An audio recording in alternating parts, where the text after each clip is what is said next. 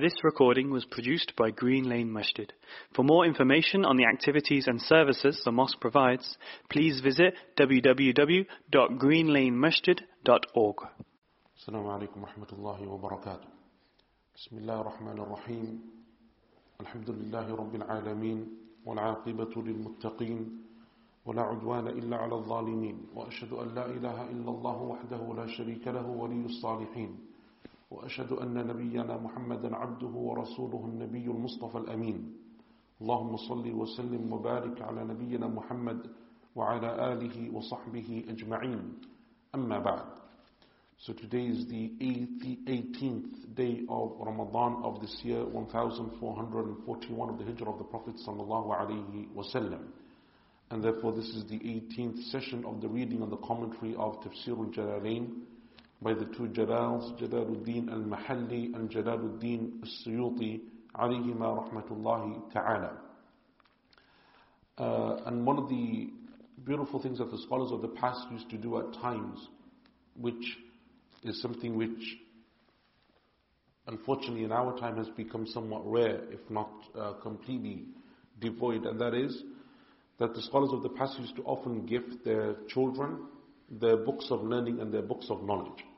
And I know that there's a number of people that are watching this series, for example, together as a family unit, with their children, with their families.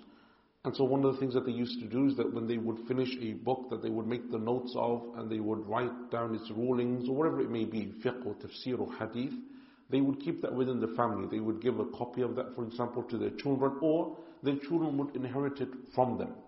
And that was something which they would do because of the importance that they would place upon knowledge. And because that is one of the best types of gifts and, you know, in inverted commas, inheritance that you can give to your children. Because as the Prophet told us, sallallahu alaihi wasallam, the prophets of Allah Azza wa Jalla do not give us inheritance money, gold or silver. But what they give as inheritance is the inheritance of knowledge. And from what is mentioned in that regard, a nice story is what is mentioned about Ibn al-Qayyim, rahimahullah ta'ala. Ibn al-Qayyim, rahimahullah ta'ala, has a book that is called Tuhfatul Mawdud, fi ahkam al-mawlud. A loving gift concerning the rulings of the newborn. Is it in English? It may well possibly be translated into English, but it is a, a one volume work in which he lists the rulings of a newborn child. And he says, or it is said, that the reason for writing that book is that he had a grandson. His son, Burhanuddin, had a son. This is Ibn al-Qayyim's grandson, rahimahullah ta'ala. And Ibn al-Qayyim at the time didn't have anything that he could give as a gift. Didn't have anything, he couldn't afford to buy his grandson a gift at the time of his birth. So instead, he decided that he would write this book to him as a gift. And that is from the beautiful etiquette of the scholars of the past. So that book that he wrote for his grandson became a book that not only his grandson benefited from, but for many, many people, for generations to come. And until our time, it is a book that concerning that topic of the, the rulings of a newborn child is one of the best authored works on that topic. And some of our shuyukh, some of our scholars used to say it's a nice gift to give to someone in your family. I mean, if it's in Arabic, then it's in Arabic, but if it's in English, it's a nice thing to gift so that you can continue on that sunnah of Ibn Qayyim ta'ala and that you give him a share of that reward. And that's something which they used to do. They used to write books or they used to prepare something for their children and that, and that depending on who that scholar was, would become something then which doesn't just benefit that one person or that one individual, but it's something which benefits many others who will come after them. In terms of what we, uh, the question that I asked yesterday, I asked it concerning the verse towards the end of Surah Al-Mu'minun, in which Allah subhanahu wa ta'ala says, فَإِذَا نُفِخَ فِي الصُّورِ فَلَا أَنْسَابَ بَيْنَهُمْ يَوْمَئِذٍ وَلَا يَتَسَاءَلُونَ When the trumpet is blown on that day, meaning the day of judgment, there will be no blood relations between them, no ansab, nor will they be able to question one another. And we said that elsewhere in the Quran, Allah subhanahu wa ta'ala says, that there will be blood relations. For example, in Surah Abasa, يوم يفر المرء من أخيه وأمه وأبيه وصاحبته وبنيه. Allah says on the day that you will run away from your brother, your mother, your father, your spouse and your children. And also in the Quran Allah Azza wa says that the disbelievers will question one another. وَأَقْبَلَ بَعْضُهُمْ عَلَى بَعْضٍ يَتَسَاءَلُونَ They will face one another and they will question one another. So how do we reconcile and understand those verses? The first approach uh, amongst the, or the, uh, as for the first part of that issue, which is the, the issue of the relations. So a person, the relatives, Allah Azza says that there's no relations between them. Elsewhere He says that there are relations. The way that we reconcile that part of the verse is that it refers to relatives benefiting you. So there will be relations, but there will be no benefit from those relations. So a person will still be referred to as the brother of so and so, the son of so and so, the husband or wife of so and so. But those relations in and of themselves bring no benefit unless and with the exception of those people of taqwa that Allah allows them to do so. So that is what is being denied in the Quran. It is the benefit that normally comes about as a result of those close relatives. And that is why the Prophet said, Sallallahu Alaihi Wasallam, to his daughter Fatima, radiyallahu anha, O Fatima, daughter of Muhammad, unless you believe, I can do nothing for you in front of Allah subhanahu wa ta'ala. And so that is what is being referred to. The second part, which is the questioning, issue of the questioning, Allah says there's no questioning elsewhere in the Quran. There are questions that the disbelievers ask to one another and of others. Then, there are two answers to that. The first is what is mentioned by Ibn Abbas radiallahu anhuma. And that is that the questioning will be allowed at certain points on Yawm al-Qiyamah and not allowed at other points. So when Allah says there's no questioning, it is concerning certain parts of Yawm al-Qiyamah, in which Allah will not allow it. But at other points He will allow it, as Ibn Abbas radiallahu anhuma said, for the disbelievers as a way of increasing their humiliation and punishment. Because when they question one another about their affairs in this world, then they have to answer each other about how they were led astray, how they wasted their time, how they ignored the message, how now they will be punished. That is a way of increasing their punishment and humiliation on Yawm al-Qiyamah. And the second one, as mentioned by Imam al-Suyuti, rahimahullah, the author of, one of the authors of Jalalain, in his book Al-Itqan, fi ulum al-Quran. He has a very nice work on the sciences of the Quran, which is one of the best written on this topic. He says, rahimahullah ta'ala, that the questioning that is being referred to is a questioning that will benefit them. It is a question that allows them to get some benefit. But as for a question that increases them in terms of their evil or in terms of their humiliation or in terms of their punishment, then that is not what Allah subhanahu wa ta'ala has removed from them. And that is one of the ways that we understand these verses of the Quran, that it is relative to the context about which it is being said and Allah Azza wa Jal knows best. So with that we come to today's session inshallah ta'ala. We are on now the 19th juz of the Quran. So we are on Surah Al-Furqan and today we begin with verse 21 which is at the beginning of the 19th juz. بسم الله الرحمن الرحيم الحمد لله رب العالمين والصلاة والسلام على رسول الأمين نبينا محمد وعلى آله وصحبه أجمعين اللهم اغفر لشيخنا ولوالدينا ولجميع المسلمين أما بعد قال المصنف رحمه الله تعالى في تفسير قوله تعالى أعوذ بالله من الشيطان الرجيم وقال الذين لا يرجون لقاءنا لولا أنزل علينا الملائكة أو نرى ربنا Those who do not expect to meet us and fear the resurrection say, Why have angels not been sent down to us as messengers to us? Why do we not see our Lord so that we can know from him that Muhammad sallallahu alaihi wasallam is his messenger? Allah says, لقد استكبروا في أنفسهم وعتوا عتوا كبيرا They have become arrogant about themselves and are excessively insolent by seeking to see Allah Almighty in this world. In verse 21, Allah subhanahu wa ta'ala continues on from where we began yesterday, and that is that the Allah Azza wa is mentioning how the disbelievers reject the Prophet sallallahu alaihi wasallam, and how they say, why, if he was a prophet, why didn't the angels come down instead of him? Or why didn't Allah send someone who doesn't need to eat, doesn't need to drink, and so on and so forth. These are the different justifications that they used, and Allah subhanahu wa ta'ala uh, responds to them. Allah Azza wa Jalla in verse number 21 says, وَقَالَ الَّذِينَ لَا يَرْجُونَ لِقَاءَنَا Those who do not expect to meet us say.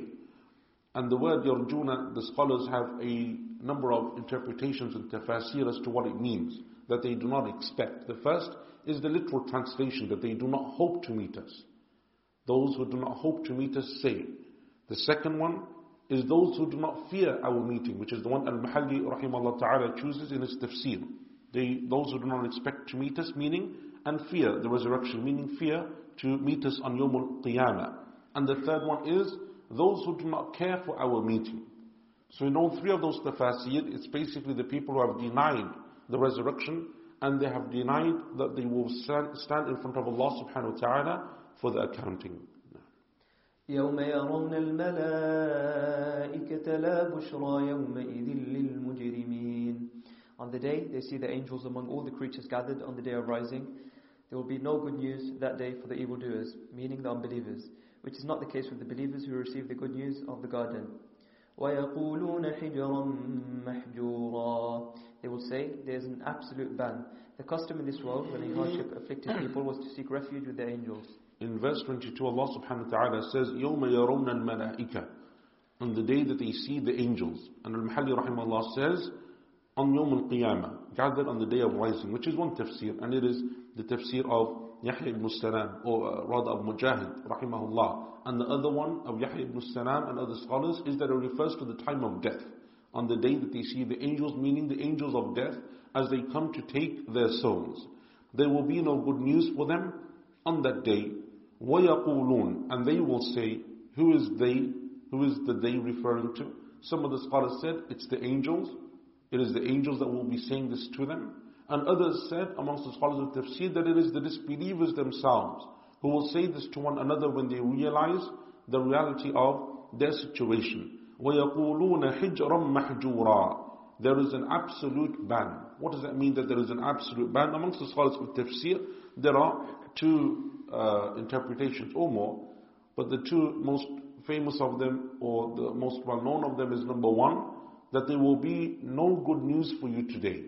Meaning any type of good news, any type of blessing, any type of news that would positive, bring about any type of positivity or happiness has been made haram upon you on this day. La bushra. There is no good that will come to you on that day. Meaning not even the smallest iota of anything that will bring happiness and joy to you will come on Yawm al-Qiyamah. It is a ban for you. So they will have nothing that they can be pleased about.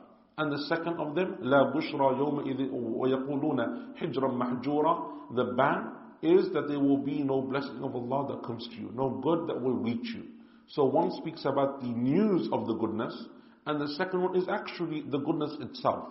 And we can clearly reconcile between those two opinions and say that it includes all of it. And as the scholars of tafsir often do, they're using parts of the same issue. Some of them are giving the beginning uh, element of that, which is the news coming, and others are mentioning the substance, which is the actual goodness that may or may not come. Allah Azza wa says, everything that is good will be banned for them. Even the news that they would hear that is positive, even that has been taken away from them on that day.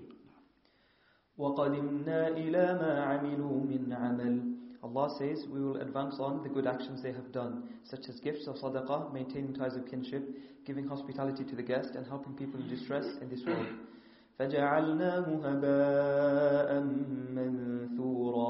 And make them scattered specks of dust, which only show in a sunbeam shining through a small aperture. That is a metaphor meaning that they will be of no use of them, since there will be no reward for them because they lack the necessary precondition for the reward, which is sincere faith. They will be repaid for them in this world. And so Allah Azza when these people will come with actions that they think are good, actions that they think are pleasing to Allah Azza wa Allah says, we will scatter them into dust, meaning that we will render them null and void. They have no substance in the sight of Allah subhanahu wa ta'ala. They will be given no weight. And so they will become like dust that is scattered and therefore those actions that those people think that they will be able to present will have nothing. And even though these are verses about the disbelievers, we know from the Sunnah of the Prophet ﷺ that there is something in terms of a similar meaning for the believers. And that is that the Prophet ﷺ asked the companions one day, Many muflis fikum, who amongst you is destitute, bankrupt? They said, O Messenger of Allah, the one who has no money, no gold, no silver. He said, Sallallahu Alaihi Wasallam, rather it is the one who will come on the day of judgment with salah and sadaqah and fasting and good deeds, but he will have come having oppressed someone and cursed someone and taken the wealth of someone and struck someone. So Allah Azza wa will take from his good deeds and give it to those people. And then when those good deeds are finished, and those people are still coming with their oppressions upon that person, Allah will take from the evil deeds, place it on the back of that man and throw him into the fire. billah. So it shows that Allah subhanahu wa ta'ala looks at those deeds in terms of not only their validity, but then also in terms of how to right the wrongs that people have committed that they didn't seek or make tawbah for. أصحاب الجنة يومئذ خير مستقرا وأحسن مقيلا The companions of the garden on that day, meaning the day of rising, will have better lodging than the unbelievers had in this world, and a better resting place in which to rest at midday. It is deduced from that the reckoning will end in the middle of the day, as is reported in hadith. This verse, verse number 24 of Surah Al-Furqan, is the one that we were alluding to yesterday, which I thought we may be able to cover yesterday, but we weren't able to. In the question that I asked concerning the two verses in the Quran, one that says that the length of the day in the sight of Allah is a thousand years, and the other is that it is 50,000 years in Surah Al-Ma'arij. And one of the um, responses that we said to that amongst the scholars of Islam is that the two, or the discrepancy in the two lengths of time refers to the accounting for the believers on the day of judgment, which is equal to a thousand years, which is therefore just a small part of the longer day that is 50,000 years. And the 50,000 year day is the accounting that will be for the disbelievers. So it is a single day.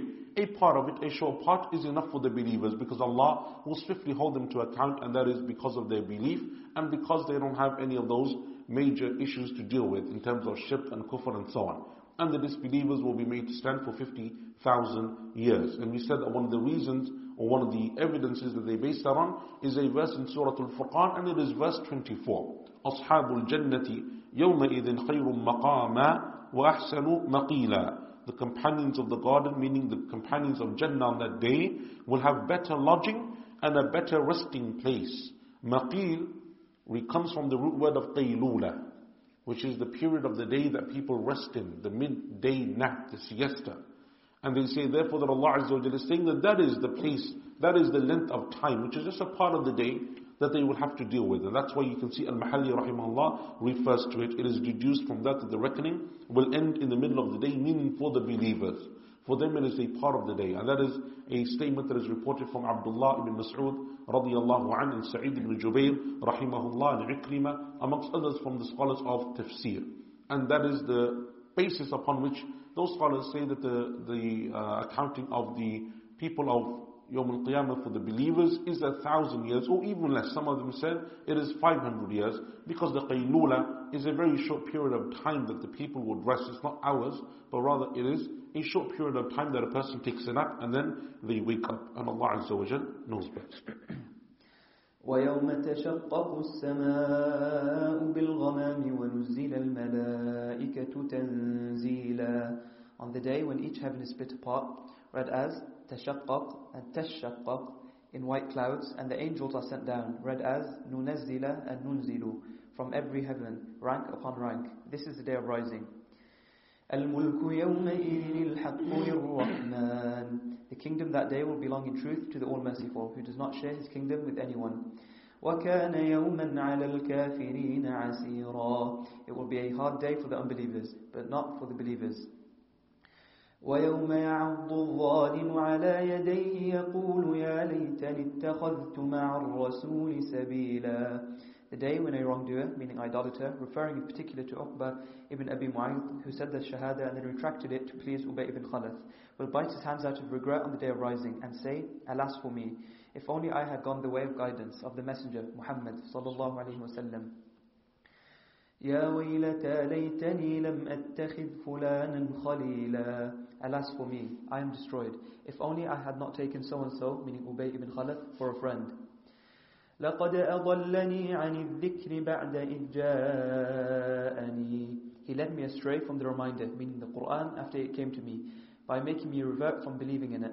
Allah says, وَكَانَ الشَّيْطَانُ لِلْإِنسَانِ خَذُولًا Shaitan always leaves an unbelieving man in the lurch. He abandons unbelievers and declares himself free of them in their affliction. In these verses, verses 27 to 29 of Surah Al-Furqan, the author rahimahullah ta'ala mentions a story as the cause of revelation. And even though these verses are general, they apply to everyone, it is said that this is the cause of revelation. And this is a story that is mentioned widely in the books of tafsir. And Al-Imam al-Suyuti rahimahullah, who was one of the two Jalals in his extended tafsir, which is called Ad-Durr al-Manthur, which is a collection of narrations concerning the statements and the hadith of the hadith of the Prophet and the statements of the scholars of the tafsir of the Quran, he mentions this story in detail. And it is a story that the scholars of uh, hadith and tafsir differ over its authenticity.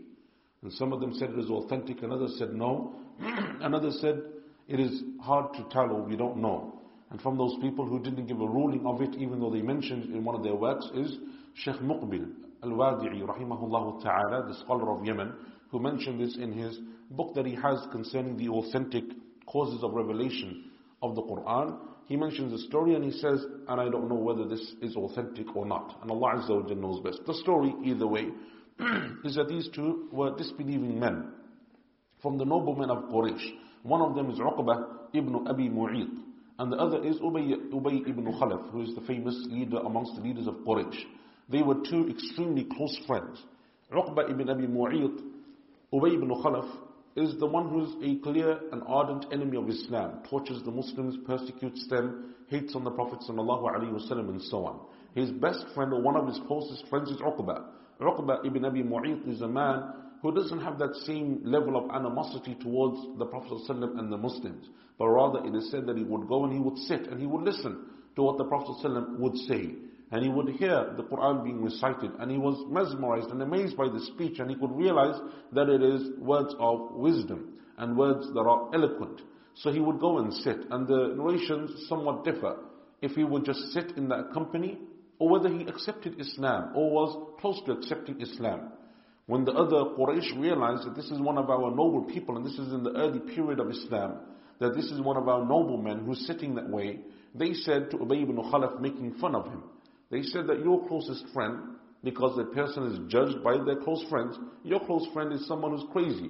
He goes and he sits with the Prophet ﷺ and he sits with those Muslims and he's listening to them, and you claim he's one of your closest friends, you can't even influence him. How are you going to deal with the rest of these people who are Muslims? Ubay ibn Khalaf took that as a personal slight, a cause of humiliation and dishonor upon him. So he went to Uqba ibn Abi Mu'id and he said to him, وَجْهُكَ حَرَامٌ عَلَيْهِ it is haram upon me to ever look at your face again. We will never look upon each other. We will never speak to one another again unless you go and you spit upon the Prophet ﷺ to show the Quraysh and everyone else that you're not upon that religion and that you are not on that methodology. Uqba ibn Abi Mu'ayt now has a decision to make. On one side, he understands and knows in his heart that what the Prophet ﷺ is saying is true. And even if he's not a Muslim, that is a man that should be respected and listened to. And on the other hand, he has a friendship that is extremely close and dear to him. And that is why this story is mentioned here concerning these verses. He has a choice to make, so he makes the choice of his friend. So he goes and he spits upon the Prophet ﷺ's face. And in some of those narrations it is said that the Prophet said, You and your friend will both be destroyed. And they were from the people who died, I believe, in the Battle of Badr. So Allah Azza wa Jal, it is said, reveal these verses concerning them. وَيَوْمَ يَعَدُّ الظَّالِمُ عَلَى يَدَيْهِ When the wrongdoers and oppressors on the day of judgment will bite upon their fingers and their hands in remorse and regret. وَيَقُولُ يَا لَيْتَنِ اتَّخَذْتُ مع الرسول سبيلا and will say, Woe to me, meaning may destruction befall upon me, fall upon me, had I only taken the path of the messenger. يا ويلتا ليتني لم أتخذ فلانا خليلا Woe to me, may destruction fall upon me, had I not taken the path of my Khalil, which is not just a friend, but it is the closest friend that you can have. And that is why the Prophet Ibrahim salam is known as Allah's Khalil. وَاتَّخَذَ اللَّهُ إِبْرَاهِيمَ خَلِيلًا if only I had not taken the path of my closest friend instead.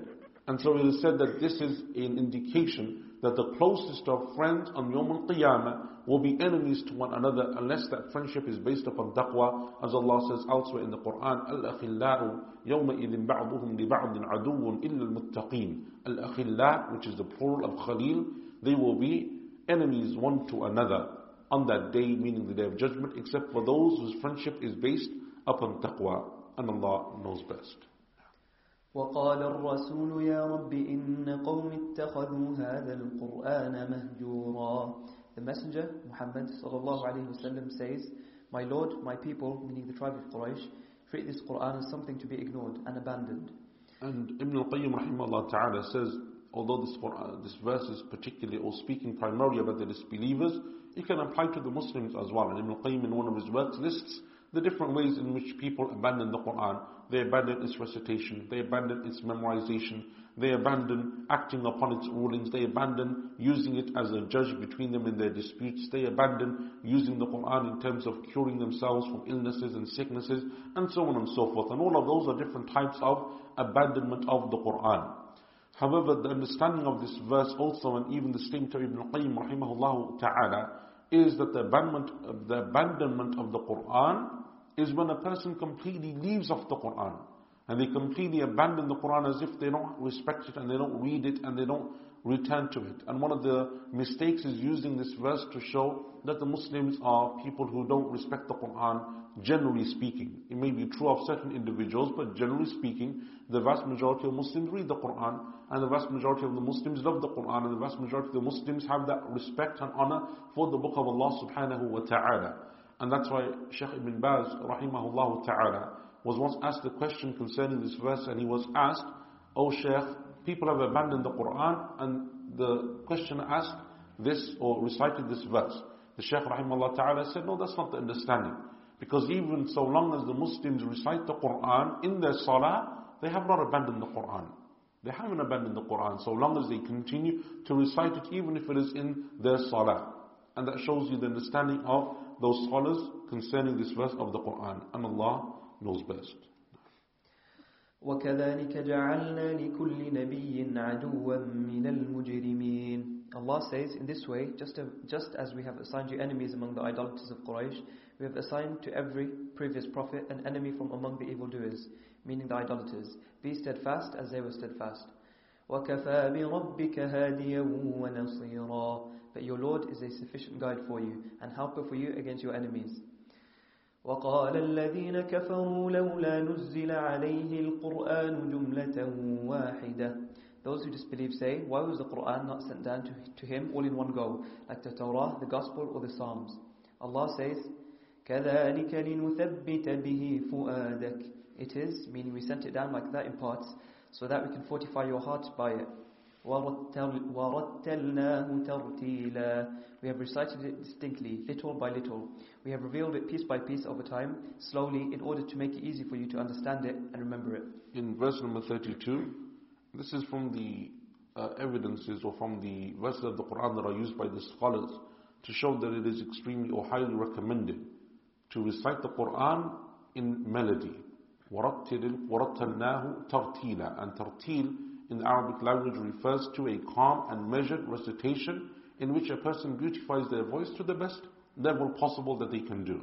And people differ in terms of their voices and what Allah Azza has endowed them with in that regard. But the meaning of tartil is not just, and this is a common mistake, is not just about the voice. Because the voice, as we said, is something which people differ in. And so Allah Azza wouldn't make a, an obligation or something that, that increases a person's reward in something that people have no control over. It is something which is a gift that Allah bestows on some people. The meaning of tartil is to recite the Quran in a slow, measured manner with the rulings of tajweed, in the way that it should be recited, in its correct manner of recitation. That is the meaning of tartil. And so when people often think that tartil refers to you have to recite like such and such a qari or such and such a sheikh, that is not the meaning of tartil. The meaning of tartil is a slow and precise manner of recitation in which you abide by the rulings of how the Quran should be recited. And Allah knows best. ولا يأتونك بمثل إلا جئناك بالحق وأحسن تفسيرا Every time they come to you with a difficult point to try to discredit you, we bring you the refuting truth, refuting truth and the best of explanations to explain the matter to them. الذين يحشرون على وجوههم إلى جهنم أولئك شر مكانا وأضل سبيلا Those who are headed headlong into hell, such people are in the worst position. They are the most misguided from the way, further from the path than others on account of their unbelief. ولقد آتينا موسى الكتاب وجعلنا معه أخاه هارون وزيرا We gave Musa the book, meaning the Torah, and appointed his brother Harun with him as a helper. And this verse that helps you to understand verse 35, why often in the Quran, in the story of this Prophet Musa alayhi salatu wasalam, Allah Azza wa Jal doesn't directly refer to Harun alayhi salam, even though he is mentioned by implication, he's mentioned by understanding, he's known that they are both together. So when they stand before Pharaoh, they are both of them. And in the different, uh, different situations that arise in the life of Musa alayhi salatu wasalam, in the vast majority of them, except where there is an exception to that that is mentioned. For example, when Musa alayhi salam goes to speak to Allah on the top of the mountain, or when Musa alayhi salam is in the company of Khadir alayhi salam in Surah Al-Kahf. Otherwise, except for those few places, Harun alayhi is always with Musa alayhi salam. And they are both together fulfilling the prophethood that Allah placed upon them and conveying Allah's message. But Allah doesn't often refer to Harun alayhi except in a few instances. When the angels, when the magicians prostrate, they say we believe in the Lord of Musa and Harun. When Musa alayhi salam returns from the mountain, he has a discourse with Harun alayhi. And that's because of this verse. Allah says, وَجَعَلْنَا مَعَهُ أَخَاهُ هَارُونَ وَزِيرًا His brother Harun was there to be his minister, his helper, his assistant in terms of conveying that message. So therefore you understand that Allah Azza wa Jal mentions him or refers to him implicitly in those stories of Musa alayhi salatu wassalam. فقلنا اذهبا إلى القوم الذين كذبوا بآياتنا We said, go to the people who have denied our signs, meaning Pharaoh and his people. They took the message to them and they denied it. فَدَمَّرْنَاهُمْ تَدْمِيرًا And so we annihilated them completely. وَقَوْمَ نُوحٍ لَمَّا كَذَّبُوا الرُّسُلِ And remember when the people of Nuh denied the messengers. By denying Nuh, who had been among them for such a, such a long time, that it was as if he was several messengers, or possibly their denial of him was tantamount to denying the rest of the messengers, since the basis of their message is the same. أغرقناهم وجعلناهم للناس آية We drowned them and made them a sign, meaning a lesson for all mankind. وأعتدنا للظالمين عذابا أليما We have prepared in the next world a painful punishment for the wrongdoers, meaning the unbelievers, in addition to what they suffered in this world. In verse 37, the author rahimahullah ta'ala says, وَقَوْمَ نُوحٍ لَمَّا كَذَّبُوا الرُّسُلِ and the people of Nuh when they denied the messengers in the Quran, He says, possibly because Nuh was there for such a long time that it constitutes the lifespan of, of a number of messengers, or because by rejecting one messenger, they reject them all, which is his second explanation, and that is the correct one. That is the correct one because, as we said, the best way to make tafsir of the Quran is with the Quran. And Allah says elsewhere in the Quran, كَذَّبَتْ قَوْمُ نُوحٍ الْمُرْسَلِينَ the people of Nuh rejected all of the messengers. كذبت عاد المرسلين and Ad rejected all of the messengers. كذبت ثمود المرسلين and Thamud rejected all of the messengers and so on. Why? Because by rejecting one, you reject them all. By disbelieving in a single prophet of Allah, it is as if you have disbelieved in all of the prophets. And we mentioned this previously in the tafsir of one of the verses. And so the correct explanation or understanding of this verse, therefore, is the second that Al-Mahalli rahimahullah ta'ala mentions. وعادا وثمود وأصحاب الرس Remember Ad because the same goes for Ad, meaning the people of Hud, and Thamud, meaning the people of Salih, and the companions of the well. The prophet of the people of the well is said to have been Shu'aib, and it is also said to have been someone else. They lived around their well, and it collapsed together with them and their dwellings. وَقُرُونًا بَيْنَ ذَلِكَ كَثِيرًا And many generations, meaning peoples in between, between Ad and the companions of the well the author rahimahullah ta'ala in verse number 38, Allah Azza wa Jal mentions a new group of people, a new nation that have not previously been mentioned up until this point in the Quran. And that is the Ashab al-Ras. وعاد وثمود وأصحاب الرس The Ad are known, the people of Hud alayhi salam, and the Thamud are known. They are the people of Salih alayhi salam. But who are the Ashab al-Ras?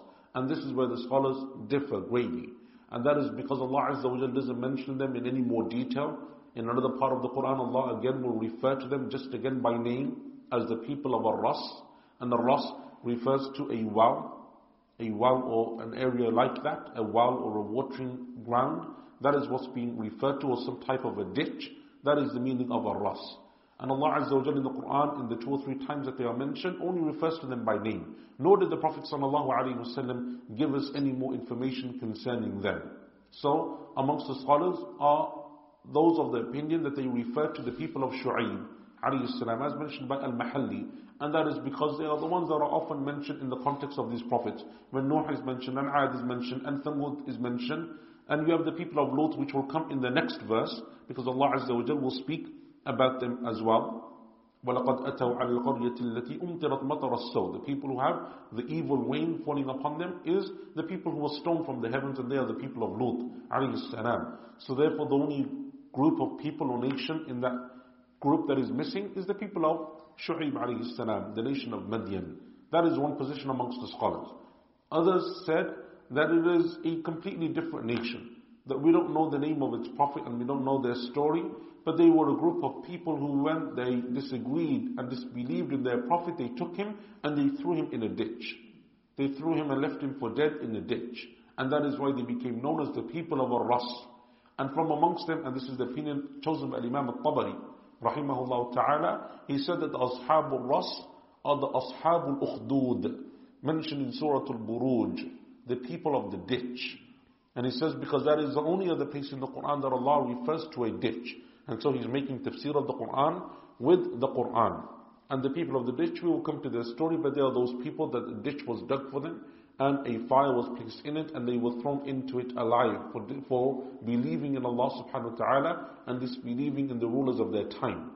So that is the position of Imam al-Tabari rahimahullah ta'ala. And others such as Shaykh Al-Sa'di rahimahullah said, we don't know. So we just say simply that these are a group of people that Allah refers to in the Quran in that same speech and context of these other nations, and Allah Azza wa Jalla knows best who they are. وَكُلًّا ضَرَبْنَا لَهُ الْأَمْثَالِ We gave examples to each one of them, which established the evidence against them. We only destroy them after warning them. وَكُلًّا تَبَّرْنَا تَتْبِيرًا And each one of them we utterly wiped out for denying the prophets. وَلَقَدْ أَتَوْا عَلَى الْقَرْيَةِ الَّتِي أُمْطِرَتْ مَطَرَ السَّوْءِ they themselves, meaning the unbelievers of Mecca, have come across a city which was rained on by an evil rain, of stones which rained down, a reference to the largest of the towns of the people of Lot. Allah destroyed its inhabitants for their indecent actions. أَفَلَمْ يَكُونُوا يَرَوْنَهَا Did they not then see it when they traveled to Syria and thus take note? The question demands an affirmative response. بَلْ كَانُوا لَا يَرْجُونَ نُشُورًا But they do not expect to rise again. They do not think that they will be resurrected and so they do not have faith. وإذا رأوك إن يتخذونك إلا هزوا أهذا الذي بعث الله رسولا When they see you, they only make mockery of you and say, Is this the one Allah has sent as a messenger? This was to disparage his message. إن كاد ليضلنا عن آلهتنا لولا أن صبرنا عليها He might almost have misled, meaning diverted us from our gods, had we not stuck to them steadfastly.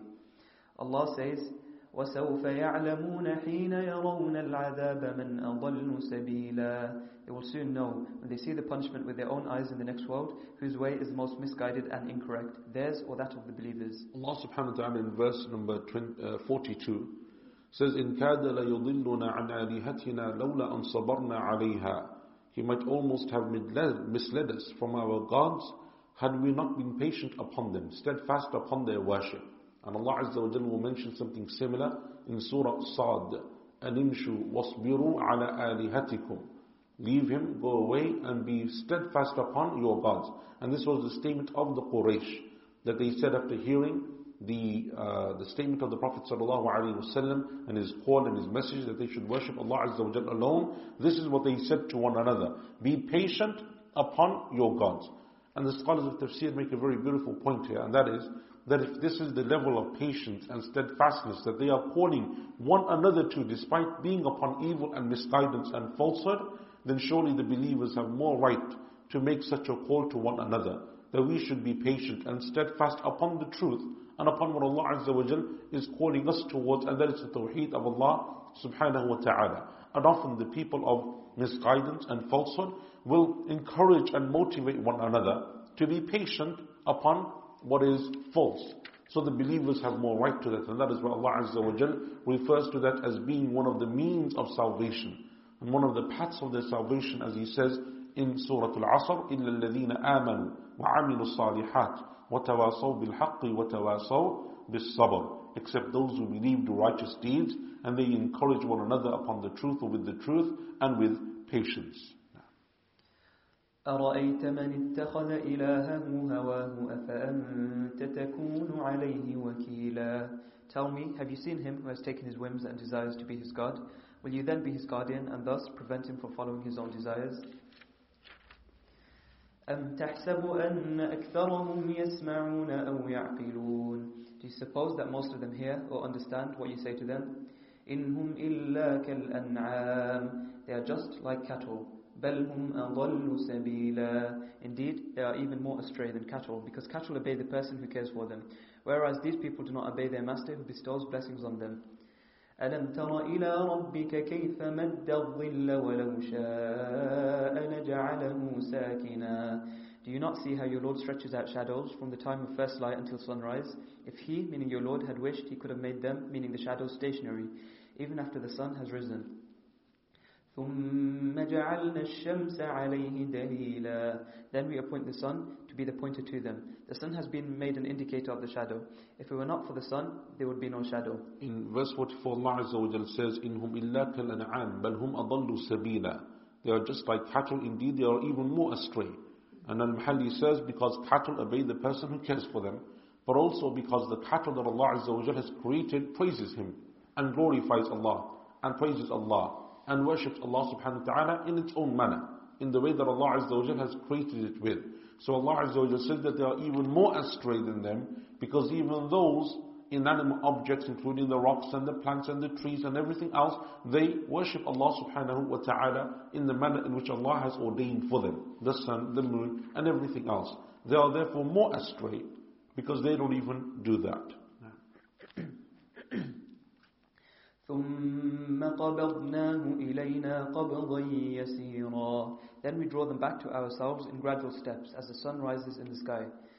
وهو الذي جعل لكم الليل لباسا والنوم سباتا It is He who made the night a cloak, meaning covering for you and sleep, a rest for bodies from their work. وجعل, وجعل النهار نشورا And He made the day a time for rising, to seek provision and other things. وهو الذي أرسل الرياح بشرا بين يدي رحمته It is He who sends out the winds, read as riyah and rih, bringing advance news, read as bushran, nushran, nushuran, and nashran, of His mercy, meaning rain. وأنزلنا من السماء ماء طهورا And we send down from heaven pure and purifying water. لنحيي به بلدة ميتا ونسقيه مما خلقنا أنعاما وأناسيا كثيرا So that by it we can bring a dead, read as maitan and mayitan. So we can bring a dead land to life and give water to drink to many of the animals, such as camels, cattle, and sheep. And people we created. In verse 8, uh, 48, Allah Azza wa says, وَانزَلْنَا مِنَ السَّمَاءِ مَاءً طَهُورًا And we send down from heaven pure water. And Al-Mahalli rahimahullah ta'ala says, and purifying water. And this is one of those points, as we mentioned at the beginning of this series, that the scholars of these two scholars of tafsir, the two jalals, often place within their tafsir many different points of benefit, from fiqh to hadith to so many things that if a person isn't paying attention, they will pass them by without realizing. And this is an example of a fiqhi point. And that is uh, the, the ma'um tahur, as is mentioned in the works of fiqh in terms of the categories of water, is the water that isn't only pure in and of itself, but it purifies you in terms of your spiritual, ritual aspects of washing for ghusl and wudu. And that is the meaning of tahur. So Allah Azza wa says it is pure. He adds purifying because that is the fiqhi definition of water that is tahur.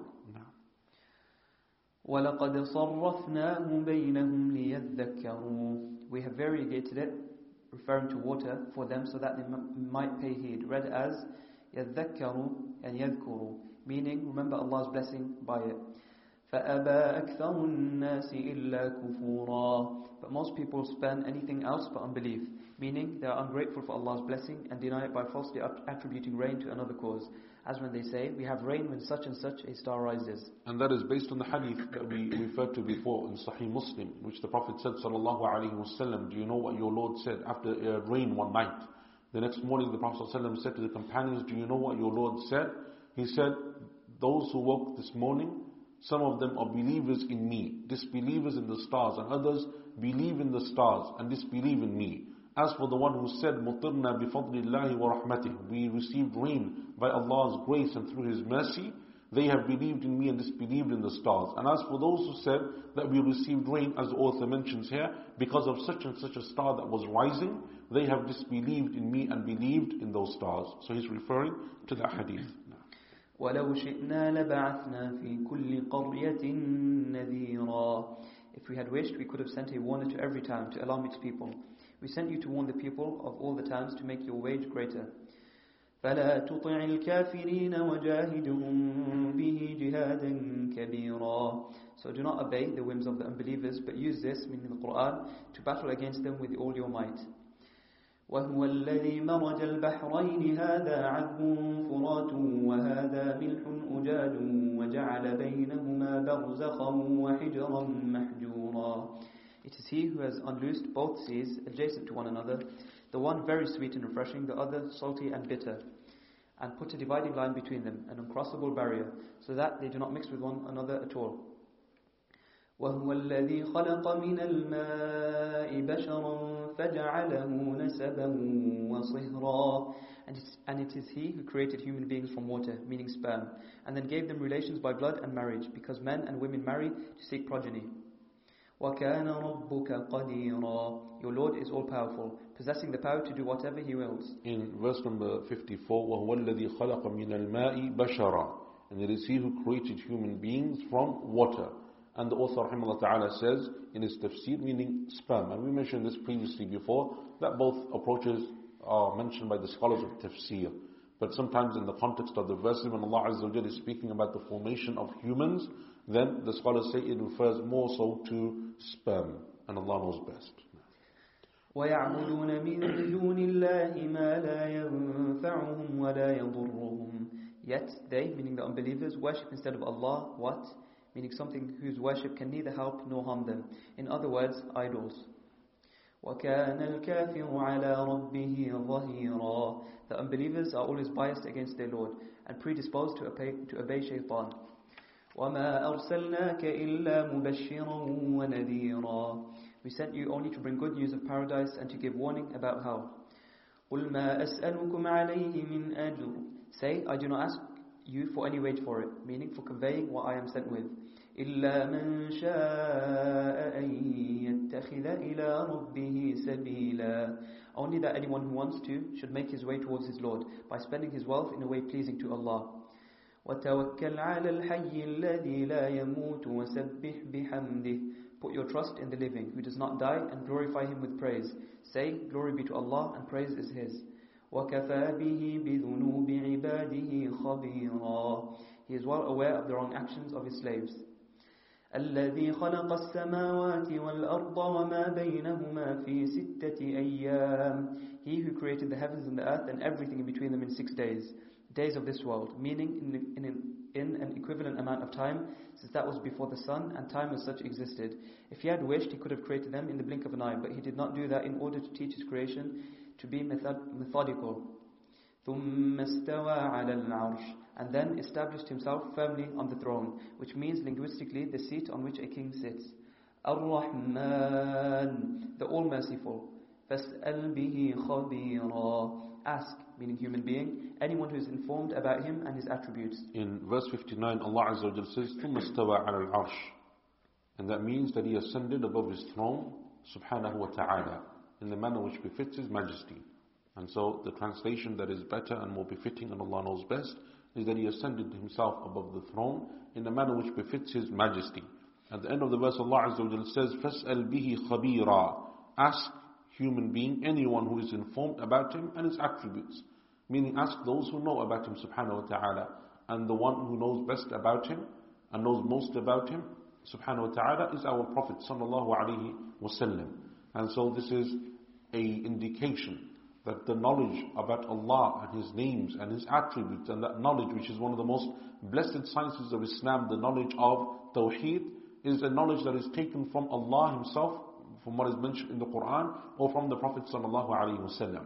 And it is not one of those things in which we have the option of making ijtihad. It's not a thing where I can give my view and you give your view, my understanding or your understanding, or my interpretation or your interpretation. Allah Azza wa says, ask the one who knows, and the one who knows best about his Lord is his Prophet sallallahu alaihi wasallam. وإذا قيل لهم اسجدوا للرحمن قالوا وما الرحمن When they, meaning the unbelievers of Mecca, are told to prostrate to, to the All-Merciful, they say, and what is the All-Merciful? أَنَسْجُدُ لِمَا تَأْمُرُنَا Are we to prostrate to something you command us to? Read as تأمرنا as here, referring to Muhammad sallallahu alayhi wasallam, and also يأمرنا, he commands us to, in which case it refers to Allah, may he be exalted. To worship something we do not recognize. وَزَادَهُمْ نُفُورًا And it, meaning saying this to them, merely makes them run away all the more, makes them even more averse to believe. In verse 60, Allah Azza wa says, وَإِذَا قِيلَ لَهُمُ اسْجُدْ لِلرَّحْمَنِ قَالُوا وَمَا الرَّحْمَنِ When they are told to prostrate to the All-Merciful, they say, and what is the All-Merciful? And a similar verse was mentioned towards the end of Surah Al-Isra. قُلِ ادْعُوا اللَّهَ أَوْ ادْعُوا الرَّحْمَنِ إِيَّمَّا تَدْعُوا فَلَهُ الْأَسْمَاءُ الْحُسْنَى Call upon Him as Allah or Ar-Rahman, whichever of His beautiful names you use, you call upon Him. And the author at that time mentioned, and here as well it is the same thing, as to the scholars differ over tafsir of tafsir. When Allah Azza wa says, and when you say to them, call upon Him as Ar-Rahman, and they say, and what is Ar-Rahman, or who is Ar-Rahman?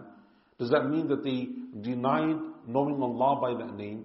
So that's why they're asking, we don't know Allah by that name, which is one approach amongst the scholars of tafsir, and they use as an additional evidence for that the narration that is mentioned concerning the Treaty of Hudaybiyah, when the Prophet ﷺ is asking Ali radiallahu anhu to write the contract, the treaty, and he starts by saying, Bismillah ar-Rahman ar-Rahim. And Suhail ibn Amr says, we don't know who this ar-Rahman ar-Rahim is, but write it the way that we write it, Bismika Allahumma, in your name, O Allah. And so they said because they didn't recognize those names. Yet other scholars, and Imam al-Tabari, rahimahullah, mentioned this, Muhammad al-Amin, rahimahullah, and others say that it is well established in the poetry of the Arabs from Jahiliyyah that they would call upon Allah with the name Ar-Rahman. So the name is well known amongst them because they use it in their poetry. And one of the best or the most uh, authoritative sources of Arab society before Islam is through their poetry and how they used to refer to things in the poetry and the literature that they had. That the name Ar-Rahman was known amongst them. So therefore then, the meaning of these verses, and Allah knows best, and that incident of Hudaybiyah is that they refuse to acknowledge it in, by, in terms of being arrogant. It is from a point of being arrogant that we don't acknowledge these names that you give to Allah subhanahu wa ta'ala. Not because they didn't think that they were Allah's names or they didn't recognize Allah as being merciful, but simply because of their arrogance and because of their haughtiness and because of them wanting to become an obstacle in the path towards Allah subhanahu wa ta'ala. And Allah knows best. تبارك الذي جعل في السماء بروجا Allah says to them, Blessed be He who placed constellations in the sky. The constellations are the 12 signs of the zodiac. See 1615. وجعل فيها سراجا وقمرا منيرا and put a blazing lamp, meaning the sun, and shining moon among them. وهو الذي جعل الليل والنهار خلفة لمن أراد أن يذكر أو أراد شكورا And it is he, it is he who made night and day succeed each other for those who want to pay heed. Read as يذكر and يذكر.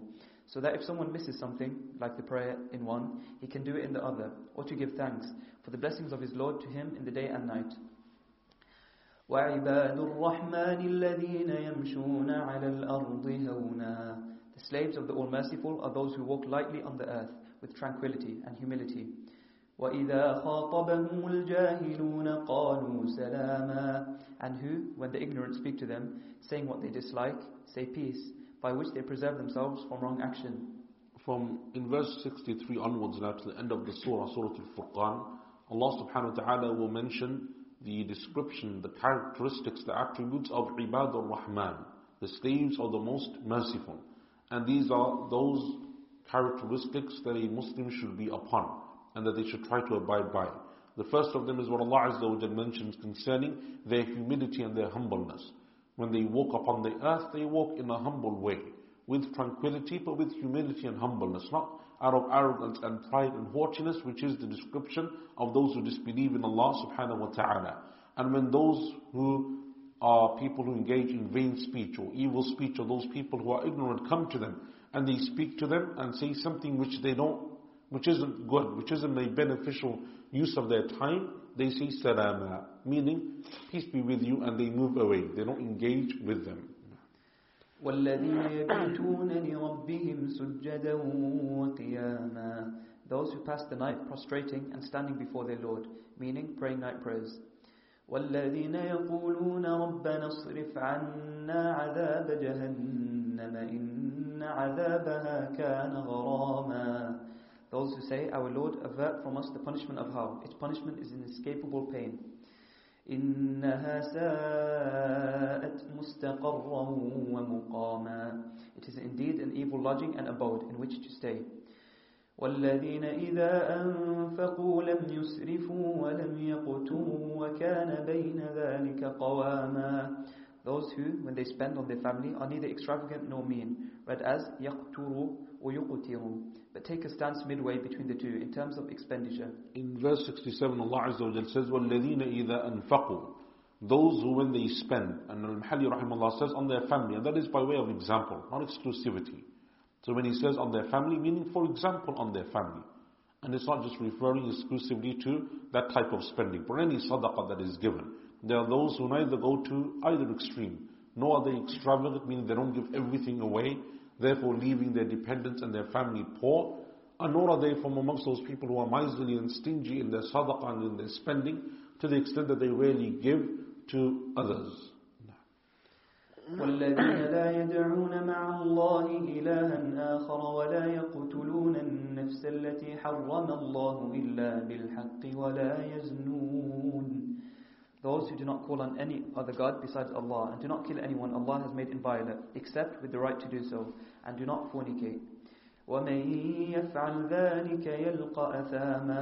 Anyone who does that, meaning any of the three mentioned, will receive an evil punishment. And these three things that are mentioned in verse 68 are from the major sins, and that's why the Prophet ﷺ mentioned them together in a single hadith. The Prophet ﷺ was asked, What is the worst of sins, he said that you should associate someone with Allah in worship when He is the one who created you. Then he was asked which comes next. He said to kill your child out of fear that they will eat with you. He was asked what then? He said to commit adultery with the wife of your neighbor. And so Allah Azza wa joins between these three as the Prophet ﷺ did as well in that hadith. يضاعف له العذاب يوم القيامة ويخلد فيه مهانا And on the day of rising his punishment will be doubled, read as يضاعف and يضاعف and he will be humiliated in it timelessly forever. إلا من تاب وآمن وعمل عملا صالحا except for those who repent and believe and act rightly. فأولئك يبدل الله سيئاتهم حسنات Allah will transform the wrong actions of such people into good, meaning actions in the next world. وَكَانَ اللَّهُ غَفُورًا رَحِيمًا Allah is ever forgiving, most merciful. وَمَن تَابَ وَعَمِلَ صَالِحًا فَإِنَّهُ يَتُوبُ إِلَى اللَّهِ مَتَابًا For certainly all who repent of wrong actions and act rightly have turned, have turned sincerely towards Allah, meaning return to Allah and He will repay them. In verse number 70, Allah subhanahu wa ta'ala says, إِلَّا مَن تَابَ وَآمَنَ وَعَمِلَ عَمَلًا صَالِحًا Except for those who repent and believe. And then Allah says, وَعَمِلَ عَمَلًا صَالِحًا And usually in the Quran when Allah refers to this, He says, وَعَمِلَ صَالِحًا They do righteous deeds. But here Allah Azza wa Jal brings the verb and the noun. وَعَمِلَ Amalan salihah. They perform, meaning they do righteous deeds. Allah mentions the verb and the noun. They perform righteous actions. And so Allah Azza wa joins before, between the verb and the noun, whereas usually in the Quran, it is just the verb that is being mentioned. And Allah Azza wa knows best, but some of the scholars said, to show the importance of righteous actions and the way that even when people sin, by doing extra and more righteous actions, that person is able to fill not only uh, expiate for those sins that were committed, but also they are able to, by the permission of Allah subhanahu wa ta'ala, increase in reward. And we know this from the hadith of the Prophet sallallahu alaihi wasallam, which Allah subhanahu wa ta'ala, in which the Prophet sallallahu said that a person will come on Yawm al-Qiyamah, and the first thing that they will be judged about is the salah. So Allah will say, look at the salah of my, of my servant. And so the angels will look, and they will look at the salah, meaning the obligatory salahs that they perform. Fajr, Dhuhr, Asr, Maghrib, Isha. And then Allah will say, and if they have any deficiency in their salah, look at their optional salah and make it up with the optional salah. And that is one of the benefits of performing extra nafil prayers, sunnah prayers, that they make up for the deficiencies that we have in our obligatory salah. And then if they have those voluntary prayers, those deficiencies are made up. And it is the same with other actions as well, with zakah and sadaqah with fasting in Ramadan and fasting outside of Ramadan. Allah Azza wa Jal fills up the deficiency with those extra deeds. And that is why some of the scholars said, and Allah knows best, that Allah Azza wa Jal stresses here twice the issue of righteous actions by mentioning both the verb and the noun. والذين لا يشهدون الزور وإذا مروا باللغو مروا كراما Those who do not lie and bear false witness and who, when they pass by worthless talk, meaning obscenities, backbiting, idle gossip, and other such things, pass by with dignity. والذين إذا ذكروا بآيات ربهم لم يخروا عليها صما وعميانا Those who, when they are admonished and reminded of the signs of their Lord, meaning the Quran, do not turn their backs, deaf and blind to them, but rather listen and look and benefit from them. Verse 73 is from the greatest of the attributes of the believers. Those who when the Quran is recited to them or they hear from the signs of their Lord subhanahu wa ta'ala, they don't pass by as if they're just deaf, dumb and blind. But they are people who stop and they ponder and they listen and they reflect. And Imam Ibn Qayyim ta'ala amongst other scholars spoke about the issue of tadabbur and contemplating the Quran and the importance of it in a number of his works as did other scholars because it is one of the greatest parts of our relationship with the book of Allah subhanahu wa ta'ala that we don't just pass by but when we listen and we hear the Quran like we're doing now with the tafsir of the book of Allah it is information that we're retaining, that we're understanding, new things that we never knew before, or knowledge that we didn't know about the Quran. And so when we take that knowledge, it is not from the attributes of the believers just to ignore it, but rather it should improve us in our character, in our relationship with Allah subhanahu wa ta'ala. And this was the way of the companions radiallahu anhum ajma'een. When something was taken for them from the Quran, a lesson was derived, it would humble them and it would make them stop and reflect. It is said that Umar radiallahu anhu in his khilafah, when he was the leader of the Muslims, was once sitting amongst the companions in the masjid, and a Bedouin man came and he entered. And this is mentioned in his biography, radiallahu anhu. A Bedouin man entered and he came into the masjid and he was looking and listening to Umar radiallahu anhu. The Bedouin man is a stranger to Medina. He's not someone who lives there, not someone who frequents the sittings of Umar and listens to his advice often. But when he listens and hears Umar radiallahu anhu, he's amazed by him. His eloquence, his knowledge, his forthrightness, his, his demand, his, his command of the Arabic language and so on. He's amazed by him, radiallahu anhu. So after Umar radiallahu anhu finishes speaking, the Bedouin man stands up and he says, Oh Allah, make me and Umar from the few. Makes dua for him, from the few. And that's not a common dua to make, that you say to Allah, Oh Allah, make me from the few, Oh Allah, make someone from the few. Umar radiallahu anh could see that the man was a stranger, he's a Bedouin, he's not someone from Medina, and so he ignores him. The man, thinking that Umar didn't hear him, comes closer, raises his voice, and says again, Oh Allah, make us from the few. Umar radiallahu anh ignores him a second time. So the man thinks Umar radiallahu anh still hasn't heard me. Being a Bedouin, he doesn't understand, doesn't take the hint of what Umar is saying, trying to ignore him. So he raises his voice even more and he says, Oh Allah, make us from the few. The third time Umar now becomes angry. And he says, Wayhak, woe to you. What kind of a dua is that? Never come across that dua before. So now the Bedouin man realizes that Umar heard him all three times, but was ignoring him. And so when Umar becomes angry, as the Prophet ﷺ said, even shaitan crosses the road. So the man becomes afraid. And he says, O Amirul Mu'mineen, have mercy upon me. All I wanted to do was make dua for you from something that I learned from the Quran. And that is that Allah Azza wa Jal often refers to the saved as the few. The people of salvation are the few. The people who believe are the few. The people who thank Allah are the few. The people who benefit from Allah's signs are the few. So I simply want you to say, oh Allah, make me and Umar from the few. Umar radiallahu anhu lowered his head and he said, even the Bedouin of the desert has more knowledge than Umar radiallahu anhu. And that shows you how the companions, when they were told or given a lesson from the Quran or a point of benefit that was mentioned concerning the book of Allah subhanahu wa ta'ala, they would be humble. And they weren't people who would just pass by as if they were deaf, dumb, and blind. والذين يقولون ربنا هب لنا من أزواجنا وذرياتنا قرة أعين Those who say, Our Lord, give us joy in our wives and children, read as ذرياتنا and ذريتنا, when we see them obeying you. وجعلنا, وجعلنا للمتقين إماما and make us a good example for those who are God-fearing. In verse 74, this is from the beautiful du'as that the believer makes. And it is for themselves and their family and their children. And the two qira'as, ذُرِّيَّتِنَا is in the singular, meaning one generation of children. ذُرِّيَّاتِنَا is the plural for many generations to come. And that is like the dua that Ibrahim والسلام, made as we mentioned in Surah Al-Baqarah.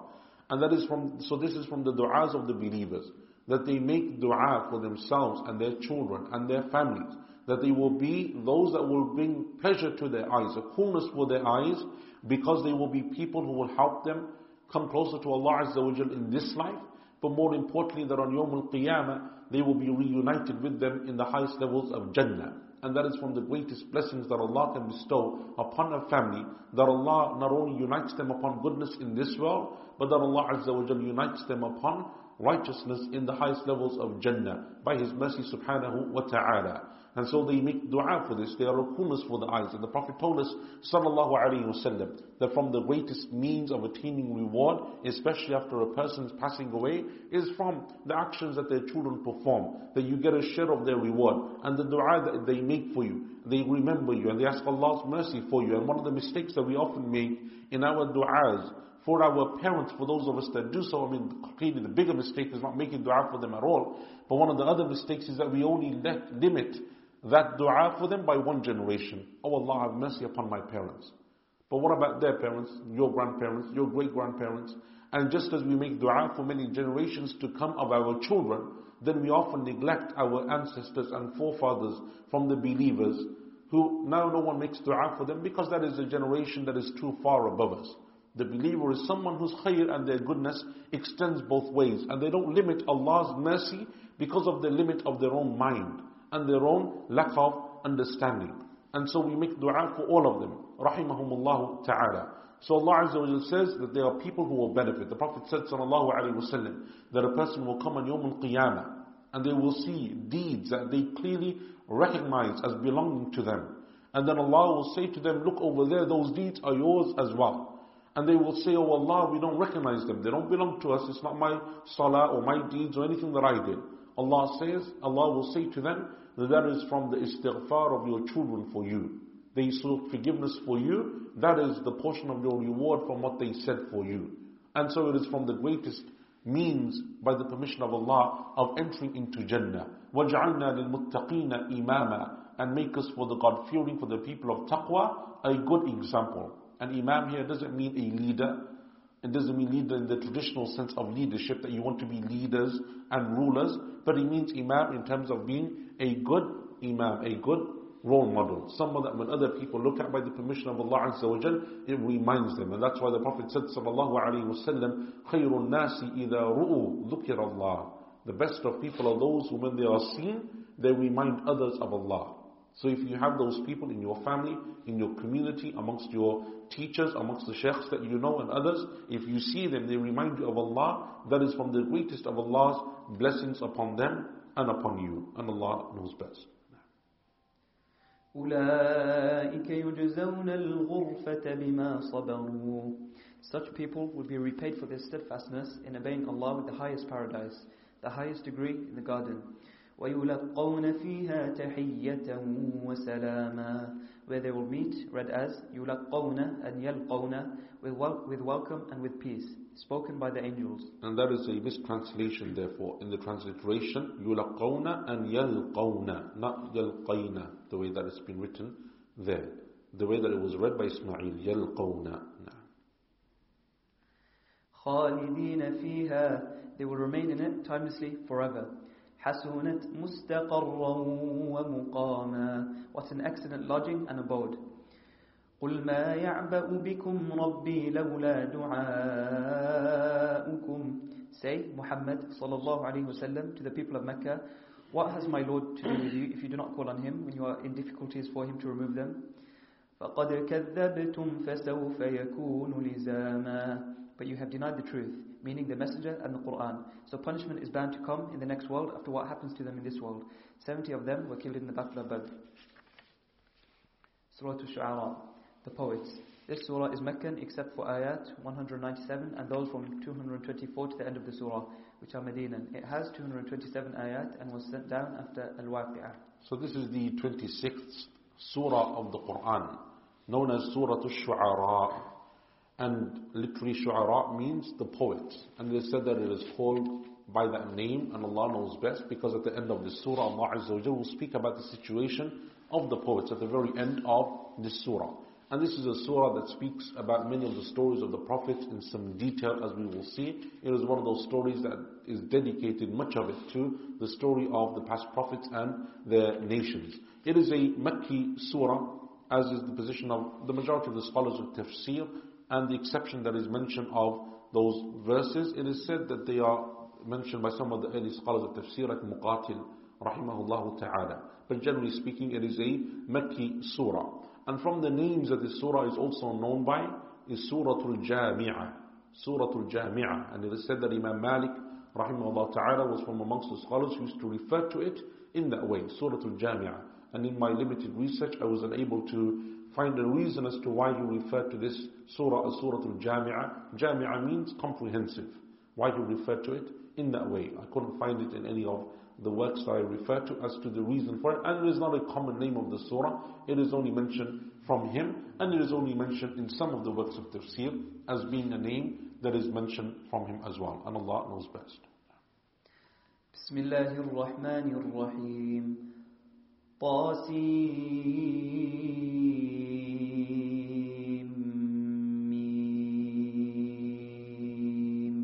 Allah knows best what is meant by this. تلك آيات الكتاب المبين Those are the signs of the clear book, meaning the ayat of the Quran which makes the truth clear from falsehood.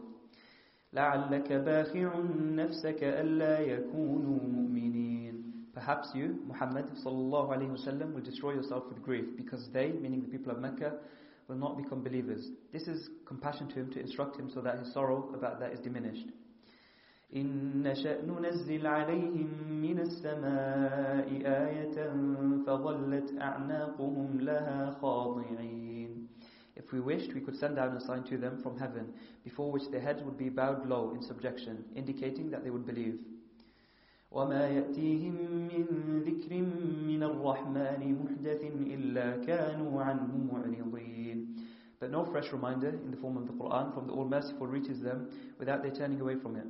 فقد كذبوا فسيأتيهم أنباء ما كانوا به يستهزئون They have denied the truth, but the news of what they mocked will certainly come to them. أولم يروا إلى الأرض كم أنبتنا فيها من كل زوج كريم Have they not looked at the earth and see how we have seen how we have made every sort of it, every sort of its myriad and beneficial species grow in it? إن في ذلك لآية وما كان أكثرهم مؤمنين There is certainly a sign in that, indicating the perfection of Allah's power. Yet most of them are not believers in Allah's knowledge. وَإِنَّ رَبَّكَ لَهُوَ الْعَزِيزُ الرَّحِيمُ Truly your Lord is the Almighty, possessing might with which He will take revenge on the unbelievers, the most merciful to the believers. So this is the opening passage of Surah Al-Shu'ara. And one of the common things that we will find in this surah is that Allah Azza wa after the mention and the story of every prophet, will sign off that story by mentioning these verses, verses 8 and 9. إِنَّ فِي ذَلِكَ لَآيَةً وَمَا كَانَ أَكْثَرُهُم مُؤْمِنِينَ There is certainly a sign in that, yet most of them are not believers. وَإِنَّ رَبَّكَ لَهُوَ الْعَزِيزُ الرَّحِيمُ And truly your Lord is the Almighty, the most merciful. Some of the scholars of tafsir said that this surah is a surah in which Allah subhanahu wa ta'ala will focus on the stories of the prophets, but He focuses on them in terms of the blessings that they received, by which and through which they thought that they would have salvation. that they were special, that Allah surely loved them because He honored them in that way. Whether that be wealth, or whether that be physical might and power, or whether that be something else, whatever it may be, lineage and, and so on. And we alluded to some of this in our uh, tafsir of Surah Al-A'raf and Surah Hud. So they think that this is the reason, and that is why Allah Azza wa will in this surah focus more on the blessings that they received, as in previous, as opposed to previous mentions of these stories, in which Allah refers more to the the duel between the, the prophets and them and how Allah Azza wa destroyed them. In this surah, the focus is more on the blessings that they received. And some of the scholars said, and this is therefore an extension of the last verse of Surah Al-Furqan, قُلْ مَا يَعْبَأُ بِكُمْ رَبِّي لَوْلَا دُعَاؤُكُمْ Were it not for your calling upon your Lord, Allah Azza wa would have no need of you.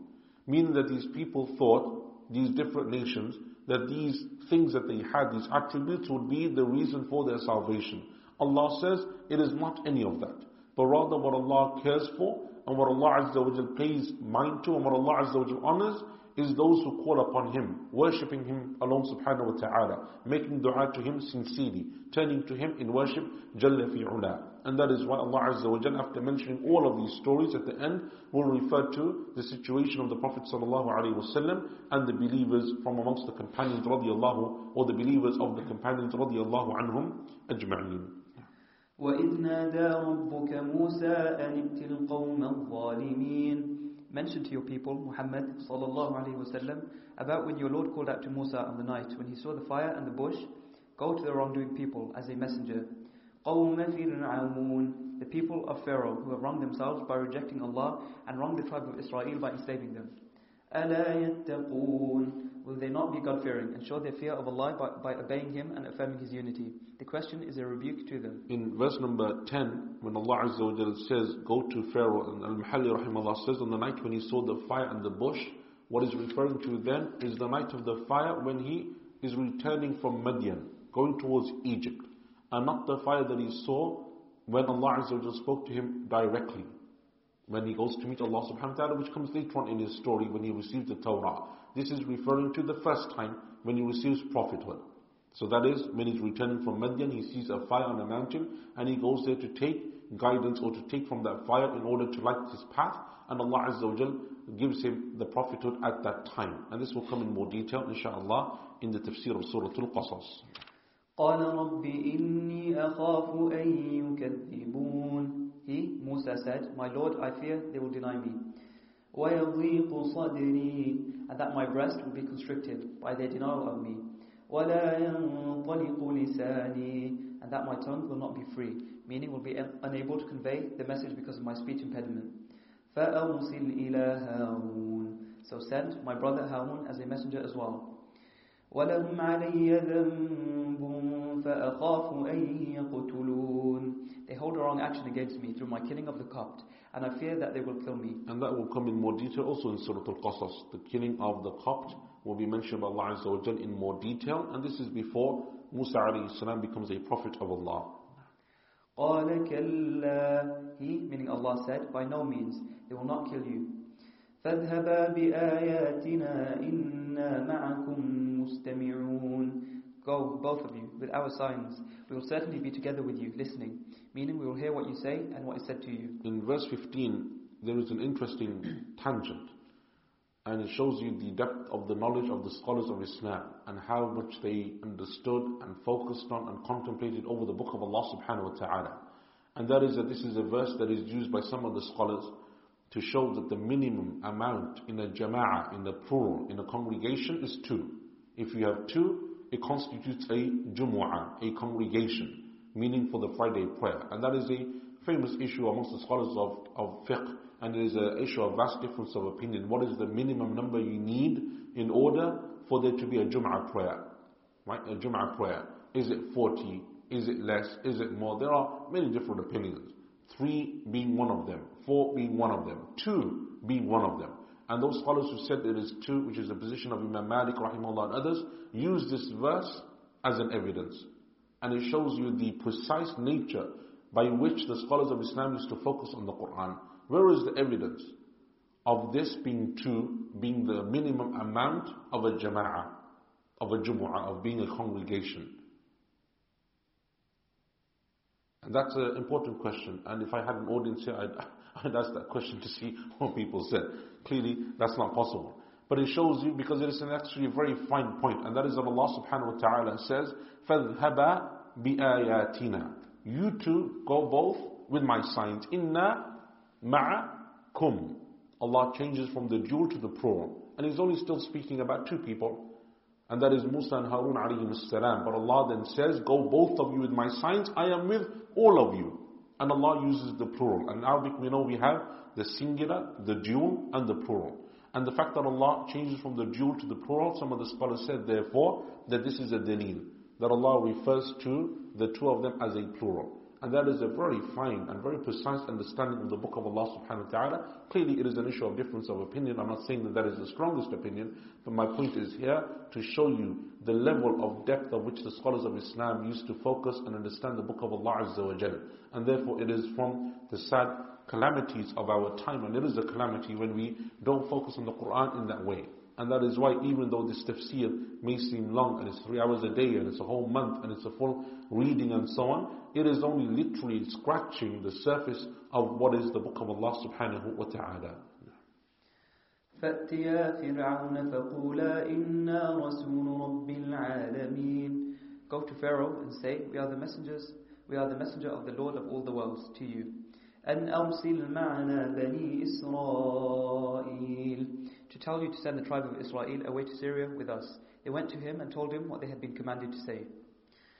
قال ألم نربك فينا وليدا ولبثت فينا من عمرك سنين He, Pharaoh, said to Musa, Did we not bring you up among us as a child in our home, and did you not spend many years of your life among us? He spent thirty years of his life wearing the garments of Pharaoh and riding in his entourage and was called his son.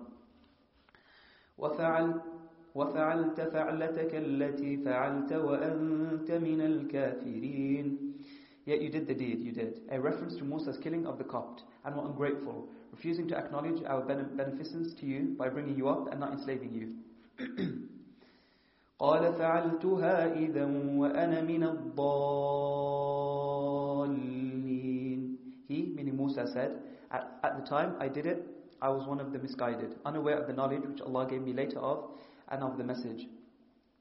ففررت منكم لما خفتكم فوهبني ربي حكما وجعلني من المرسلين And so I fled from you when I was in fear of you, but my Lord gave me right judgment, meaning knowledge, and made me one of the messengers.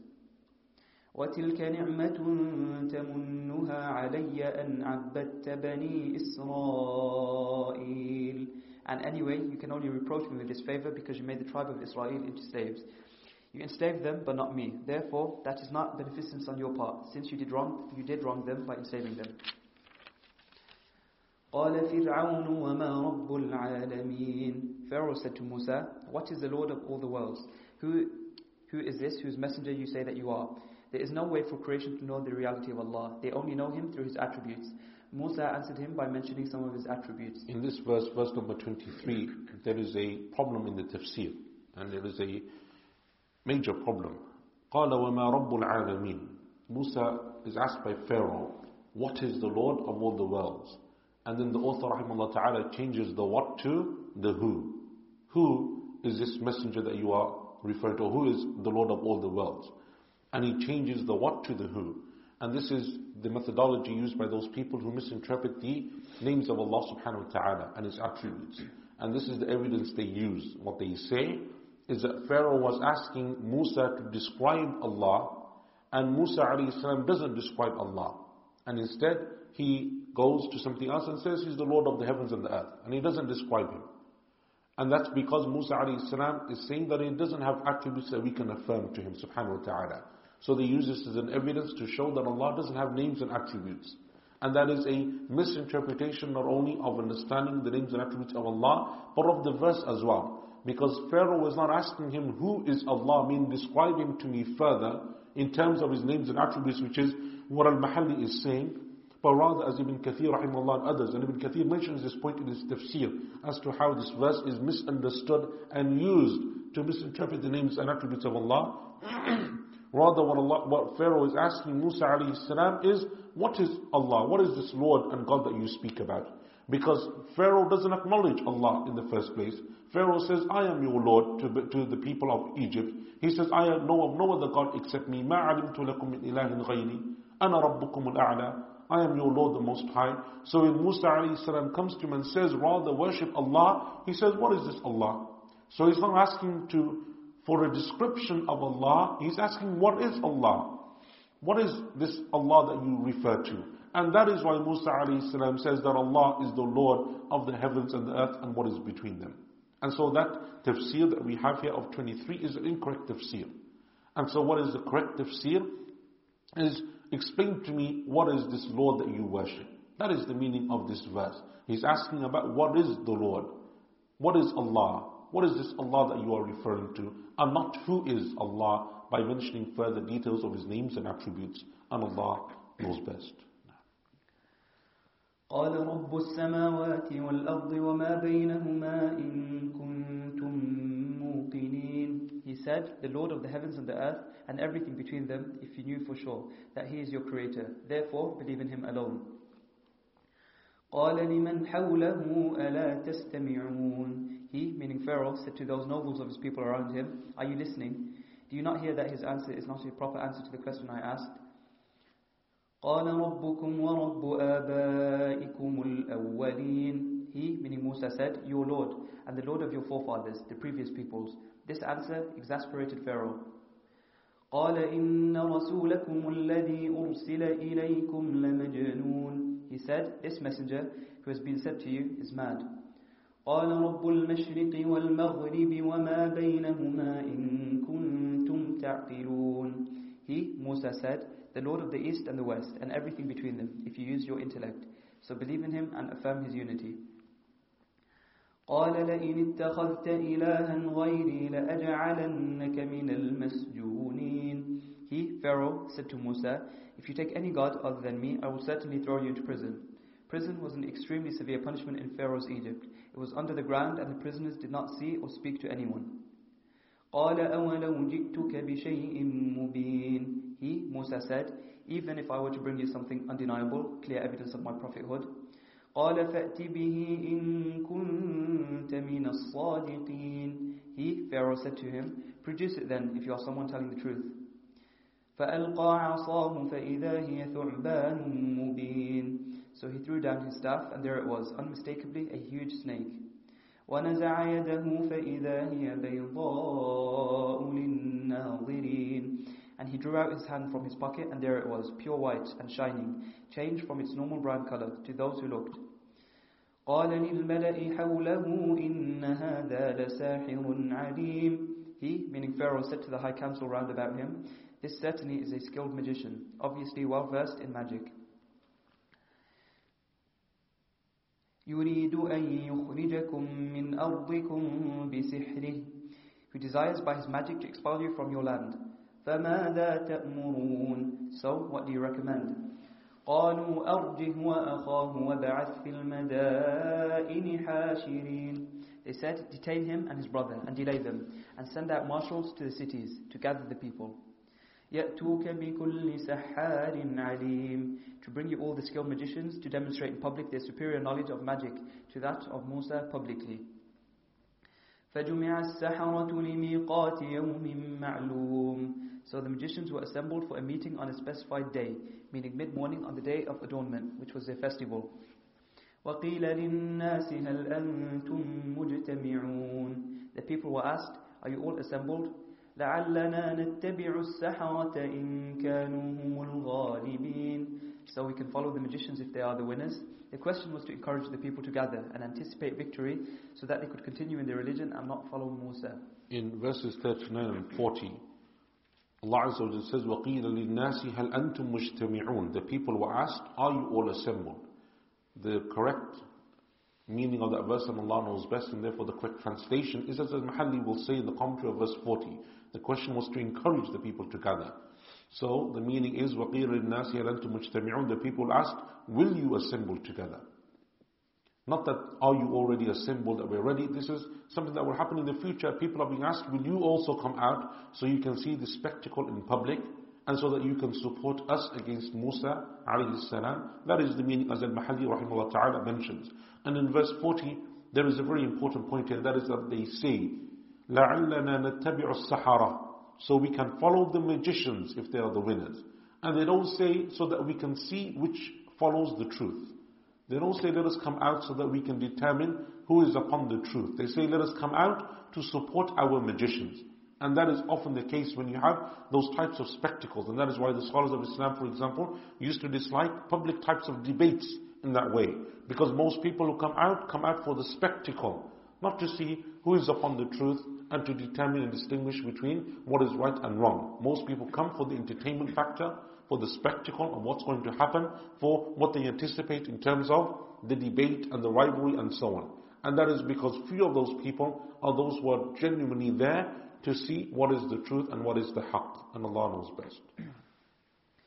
فلما جاء السحرة قالوا لفرعون أئن لنا لأجرا إن كنا نحن الغالبين When the magicians came, they said to Pharaoh, Will we be rewarded if we are the winners? قال نعم وإنكم إذا لمن المقربين He said, Yes, and in that case you will be among those brought near. After the magician said to him, Will you throw or will we be the first to throw?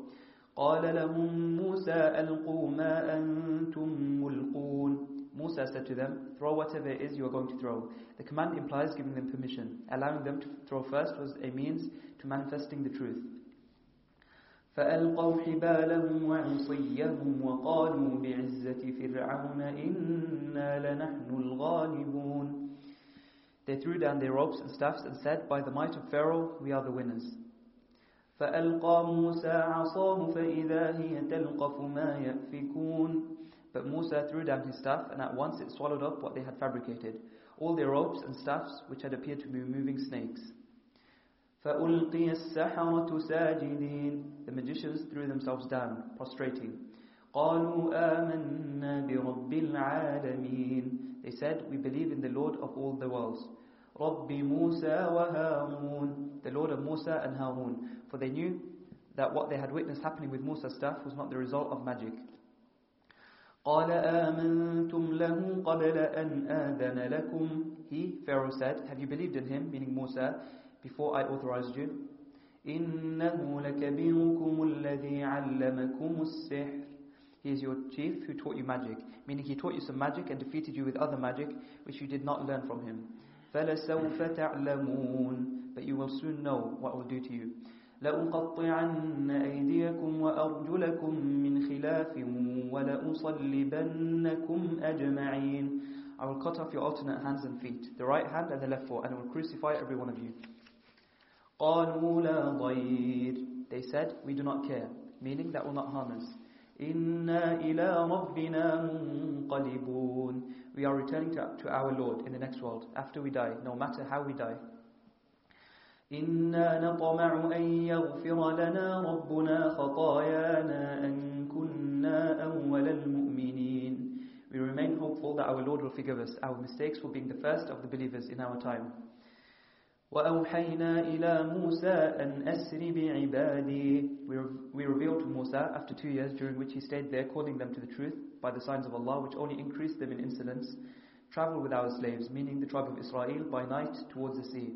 إِنَّكُمْ مُتَّبَعُونَ You will certainly be pursued. Pharaoh and his armies will follow you there, and I will save you and drown them. When he heard that they had set out, set out, فأرسل فرعون في المدائن حاشرين Pharaoh sent marshals into the cities. It is said that there were 1,000 cities and 10,000 towns. They were to marshal the people, saying, إن هؤلاء لشرذمة قليلون These people are a small group, and it is said that there were 670,000, whereas the vanguard of Pharaoh's army was 700,000. So they were few in comparison with Pharaoh's army. These uh, numbers or this commentary in verses 53 and 54 of Surah Al-Shu'ara, Allah Azza wa knows best, and these are from the Israeliyat and from those traditions that Allah knows best about their authenticity. وَإِنَّهُمْ لَنَا لَغَائِظُونَ And we find them irritating in what they do. وَإِنَّا لَجَمِيعٌ حَاذِرُونَ And we constitute a vigilant, read as حَاذِرُون, meaning ready and prepared, and also حَاذِرُون, which means alert. And we constitute a vigilant majority. فَأَخْرَجْنَاهُمْ مِنْ جَنَّاتٍ وَعُيُونٍ Allah says, we expelled them, meaning Pharaoh and his people, from gardens and springs, in their pursuit of Musa and his people. They had gardens beside the Nile, and streams from the Nile ran through their houses. وَكُنُوزٍ وَمَقَامٍ كَرِيمٍ From treasures, apparent wealth of gold and silver, which is called treasure because Allah's right on it had not been paid, and a splendid situation, a good assembly for commanders and ministers surrounded by their followers. كذلك وأورثناها بني إسرائيل So it was, a reference to the expulsion from Egypt, and we bequeathed them to the tribe of Israel after Pharaoh and his people were drowned. فأتبعوهم مشرقين So they pursued them towards the east, catching them up just as the sun was rising. فلما تراءى الجمعان قال أصحاب موسى إنا لمدركون And when the two hosts came into sight of one another, Musa's companion said, We will surely be overtaken and do not have sufficient strength to resist them. قال كلا He, meaning Musa, said, Never, they will not catch us.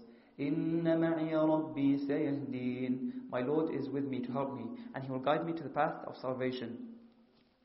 فأوحينا إلى موسى أن اضرب بعصاك البحر Allah says, so we revealed to Musa, strike the sea, strike the sea with your staff. He struck it.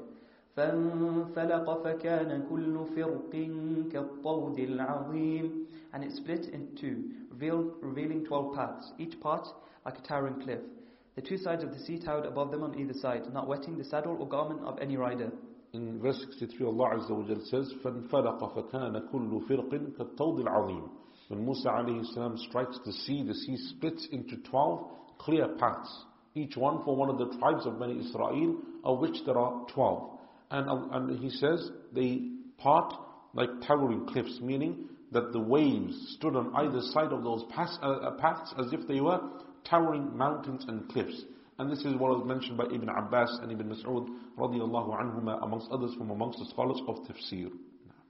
وَأَزْلَفْنَا ثَمَّ الْآخَرِينَ And we brought the others, meaning Pharaoh and his people, right up to it, so that they could start to follow the paths the tribe of Israel had taken. وَأَنْجَيْنَا مُوسَى وَمَن مَّعَهُ أَجْمَعِينَ We rescued Musa and all those who were with him, and they emerged from the sea safely. ثُمَّ أَغْرَقْنَا الْآخَرِينَ then we drowned the rest, meaning Pharaoh and his people, because the sea came down on them when they had all entered it, and the tribe of Israel had emerged from it.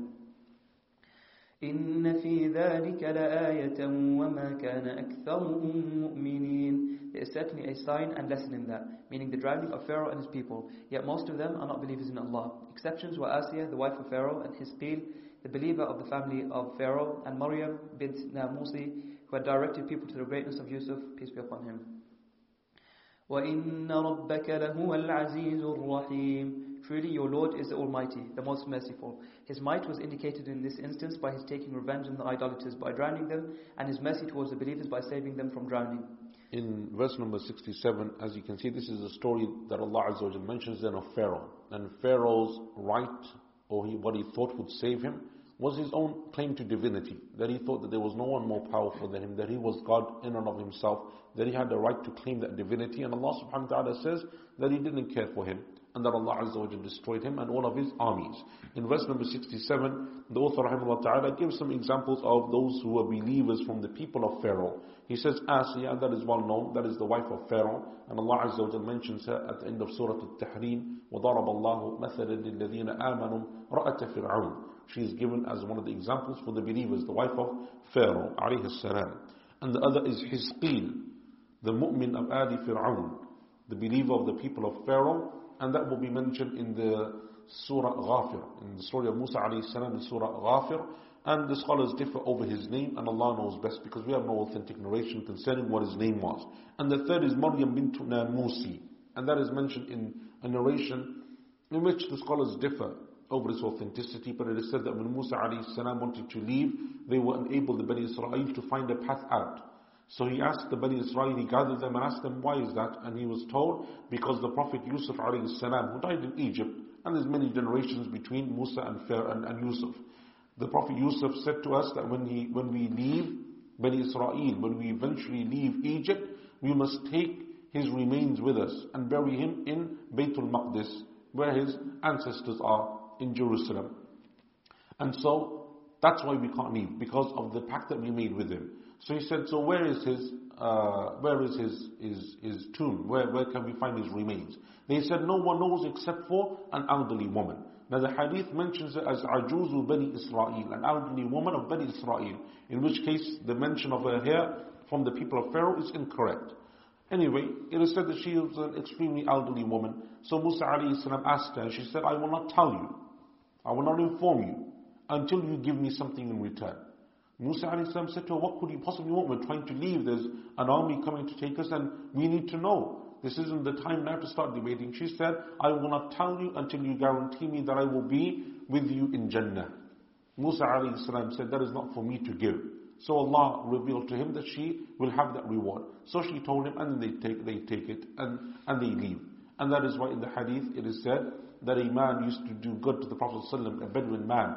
And then the Prophet ﷺ said to him, when you come to Medina, come and see me and I will repay your kindness. When the man came back and the Prophet ﷺ asked him, what would you like? The man said, I need money, I need wealth, I need this, I need that. The Prophet ﷺ said to him, why can't you be like the old woman of Bani Israel? Meaning I've given you an opportunity to ask for anything. Ask for Jannah, ask for one of the benefits of the, of the next world. And Allah Azza wa knows best about the authenticity of that hadith, but that is what is being referred to now. وَاتْلُ عَلَيْهِمْ نَبَأَ إِبْرَاهِيمَ Recite to them, meaning the people of Mecca, the story of Ibrahim. إِذْ قَالَ لِأَبِيهِ وَقَوْمِهِ مَا تَعْبُدُونَ When he said to his father and his people, what do you worship? قالوا نعبد أصناما فنظل لها عاكفين They said, we worship idols and will continue to cling to them. They clearly stated that what they did in the hope that they would look favorably on them. They added their determination to continue doing it as a boast. قال هل يسمعونكم إذ تدعون He said, do they hear you when you call? أو ينفعونكم أو يضرون Or do they help you when you worship them? Or do you, or do you harm when you do not worship them? قالوا بل وجدنا آباءنا كذلك يفعلون They said, no, but this is the same as what we found our fathers doing. قال أفرأيتم ما كنتم تعبدون He said, have you really thought about what you worship? أنتم وآباؤكم الأقدمون You and your fathers who came before فإنهم عدو لي They are all my enemies and I do not worship them. I worship nothing إلا رب العالمين I worship nothing except for the Lord of all the worlds. الذي خلقني فهو يهدين He who created me and guides me to his deen. والذي هو يطعمني ويسقين He who gives me food and gives me drink. وإذا مرضت فهو يشفين And when I am ill, it is He who heals me. والذي يميتني ثم يحيين he who will cause my death, then give me life. And in these verses we also see from the etiquettes of the prophets as we mentioned before that when it comes to anything that is positive and good and blessing it is ascribed to Allah and anything that is negative and seen and can be taken in a negative light it is not ascribed to Allah Azza wa Jal. In verses 78 to 81 everything is He, He, He except for in verse 80 when I am ill. And it didn't say when Allah causes me to be ill, when He makes me ill. Because illness is not something which is considered to be a positive thing in this general sense. And so therefore, he ascribes that to himself. And that is the only exception to that, and that is also from the adab, as we said, the etiquettes of the way that the prophets of Allah Azza wa Jal refer to Allah subhanahu wa ta'ala.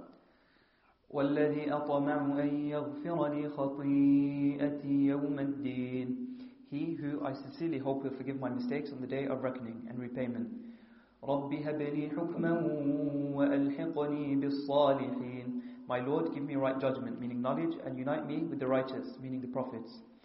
واجعل لي لسان صدق في الآخرين And make me highly esteemed among the latter people, the later peoples, those who will come after me up until the day of rising.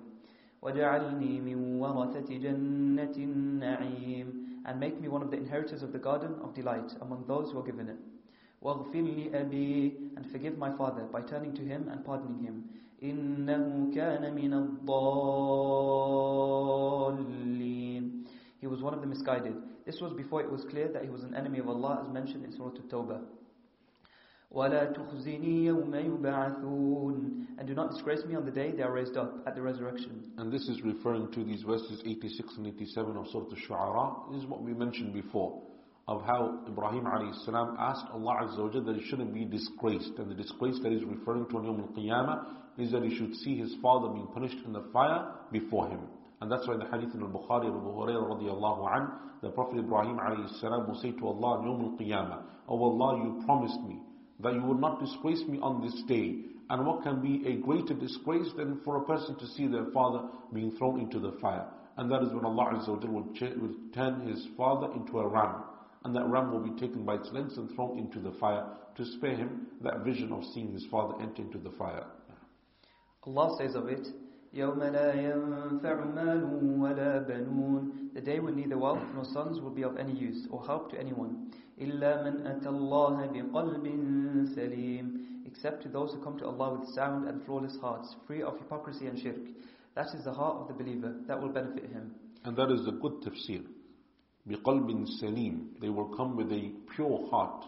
And the heart that is pure is the one that is free of shirk. Showing the value and the preciousness of that blessing of Allah subhanahu wa ta'ala. وَأُزْلِفَتِ الْجَنَّةُ لِلْمُتَّقِينَ The garden will be brought near to those who are God-fearing and they will see it.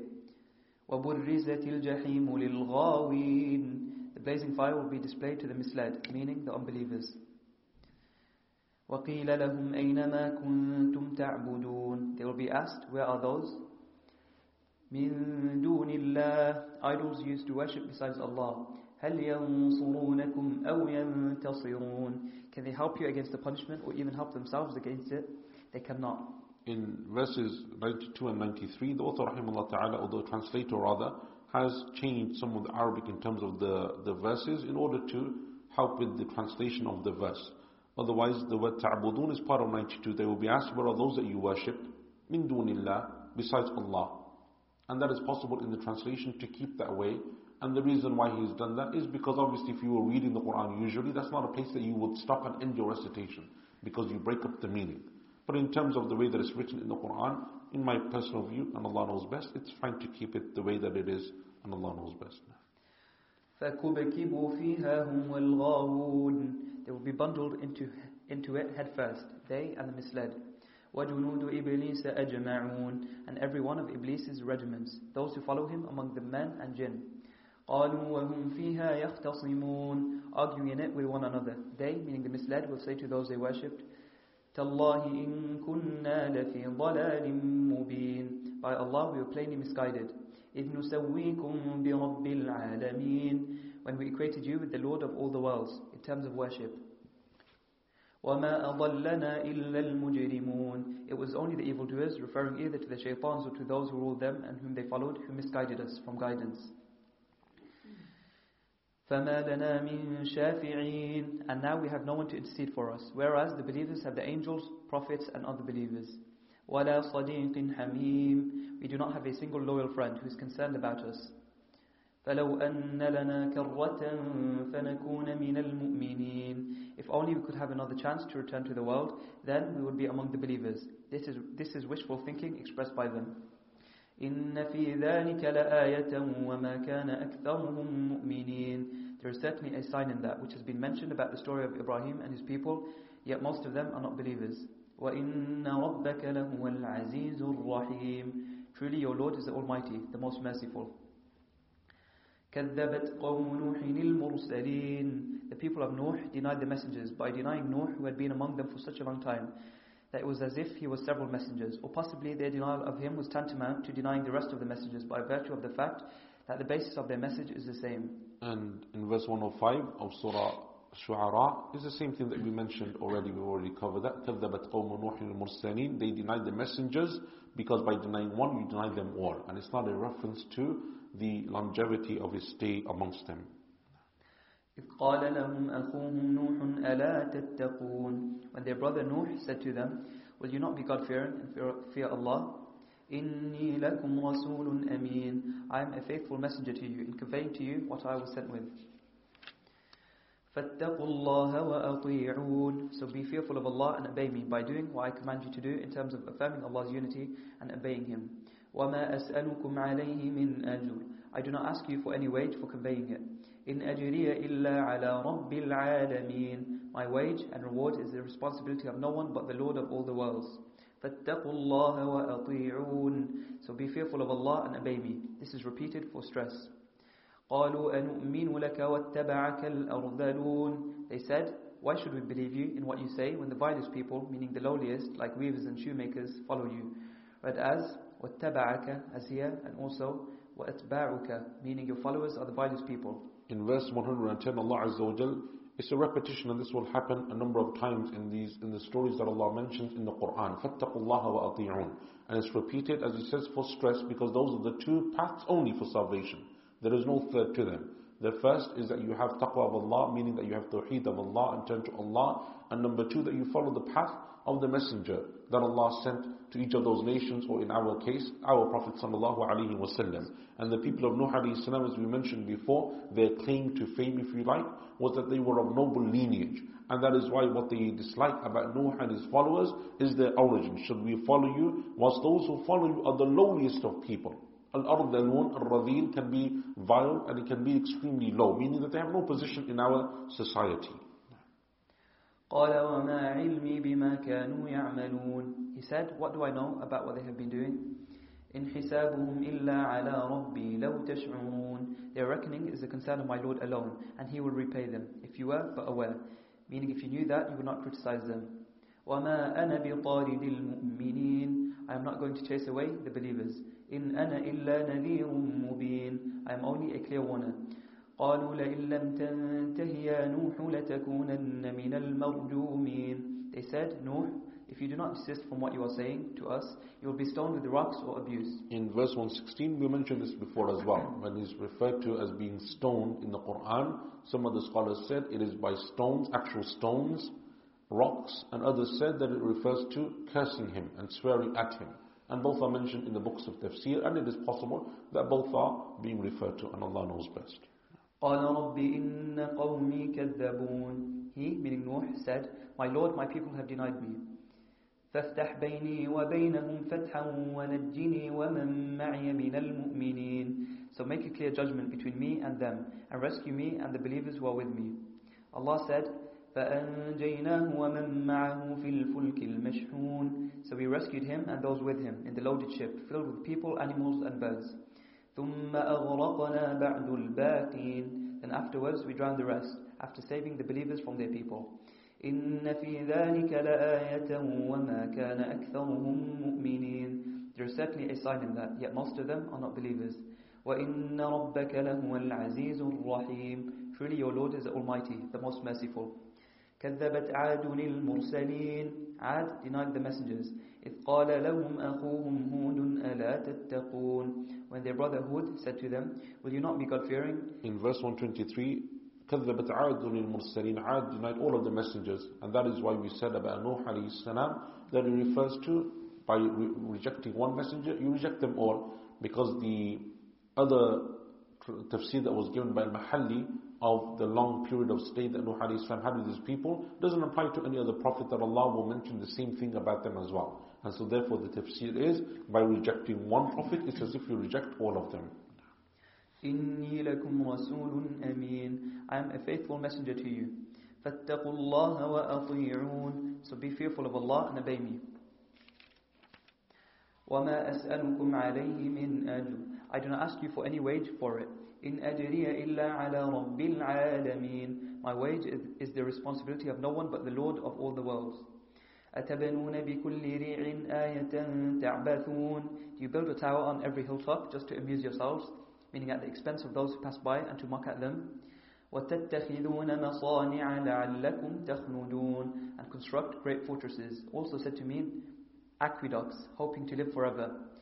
وَإِذَا بَطَشْتُمْ بَطَشْتُمْ جَبَّارِينَ And when you attack by striking or killing people, attack as tyrants do, without compassion. And these verses 128 onwards of Surah Al-Shu'ara is the claim of fame to fame of the people of Ad, the people of Hud alayhi salam, and that is their military might and prowess, and that they would conquer lands, and that they would build fortresses, and that they would build these castles to show their power and dominance upon the land. In verse number uh, in verse number 129, وَتَتَّخِذُونَ مَصَانِعَ And you construct great fortresses. And that is one tafsir. And the other one is, as Al-Mahalli rahimahullah ta'ala mentions, that the Masani' refer to aqueducts. That it was from the, uh, the blessings that Allah gave to them that they were able to build in order to power what they needed, to keep water running. And this is a group of people, as we said, who Allah will mention later on as the people of Ahqaf. And Ahqaf is the area that they lived in in Yemen That Allah Azza gave them the ability to harness water, to use it for their benefit as well. فَاتَّقُوا اللَّهَ وَأَطِيعُونَ So be fearful of Allah alone and obey me in what I command you to do. وَاتَّقُوا الَّذِي أَمَدَّكُم بِمَا تَعْلَمُونَ Be fearful of Him who has supplied you with what you know, meaning bestowed His blessings on you. أَمَدَّكُم بِأَنْعَامٍ وَبَنِينَ Supplied you with livestock and children. وَجَنَّاتٍ وَعُيُونَ And gardens and clear springs. إِنِّي أَخَافُ عَلَيْكُمْ عَذَابَ يَوْمٍ عَظِيمٍ I fear for you the punishment of a terrible day, both in this world and the next world, if you disobey me. قالوا سواء علينا أوعظت أم لم تكن من الواعظين They said, it makes no difference to us, to us whether you preach or do not preach, and admonish. We will not pay any attention to you. In هذا إلا خُلُقُ الأَوَّلِينَ. This is only what the previous peoples did, read as خُلُقَ and خَلْقَ. What you are trying to frighten us with is only the legends and lies of earlier, earlier peoples. In verse 137, Allah subhanahu wa ta'ala says, In hada إلا خُلُقُ الأَوَّلِينَ. or the other reading is خَلْقَ al. And خُلُقَ means that this is the character of the previous people, meaning that you're telling us how people previously behaved and it has nothing to do with us. Don't tell us how people used to do. Often, as even today, sometimes when we hear the way that we should be in terms of our etiquettes and characteristics as Muslims, and we tell people the stories of the Salaf and the old, that is that, that time, that was a different time and a different place, and it doesn't apply to us anymore. That's what they're saying. That is a different time and people and place. That is their character. Or khalqul awwaleen, it is their stories. These are myths and legends from before. We are not going to be punished. فَكَذَّبُوهُ فَأَهْلَكْنَاهُمْ so, the, so they denied him or the punishment and we destroyed them in this world with they wind.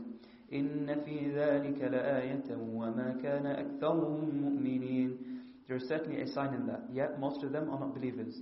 وَإِنَّ رَبَّكَ لَهُوَ الْعَزِيزُ الرَّحِيمُ Truly your Lord is the Almighty, the Most Merciful.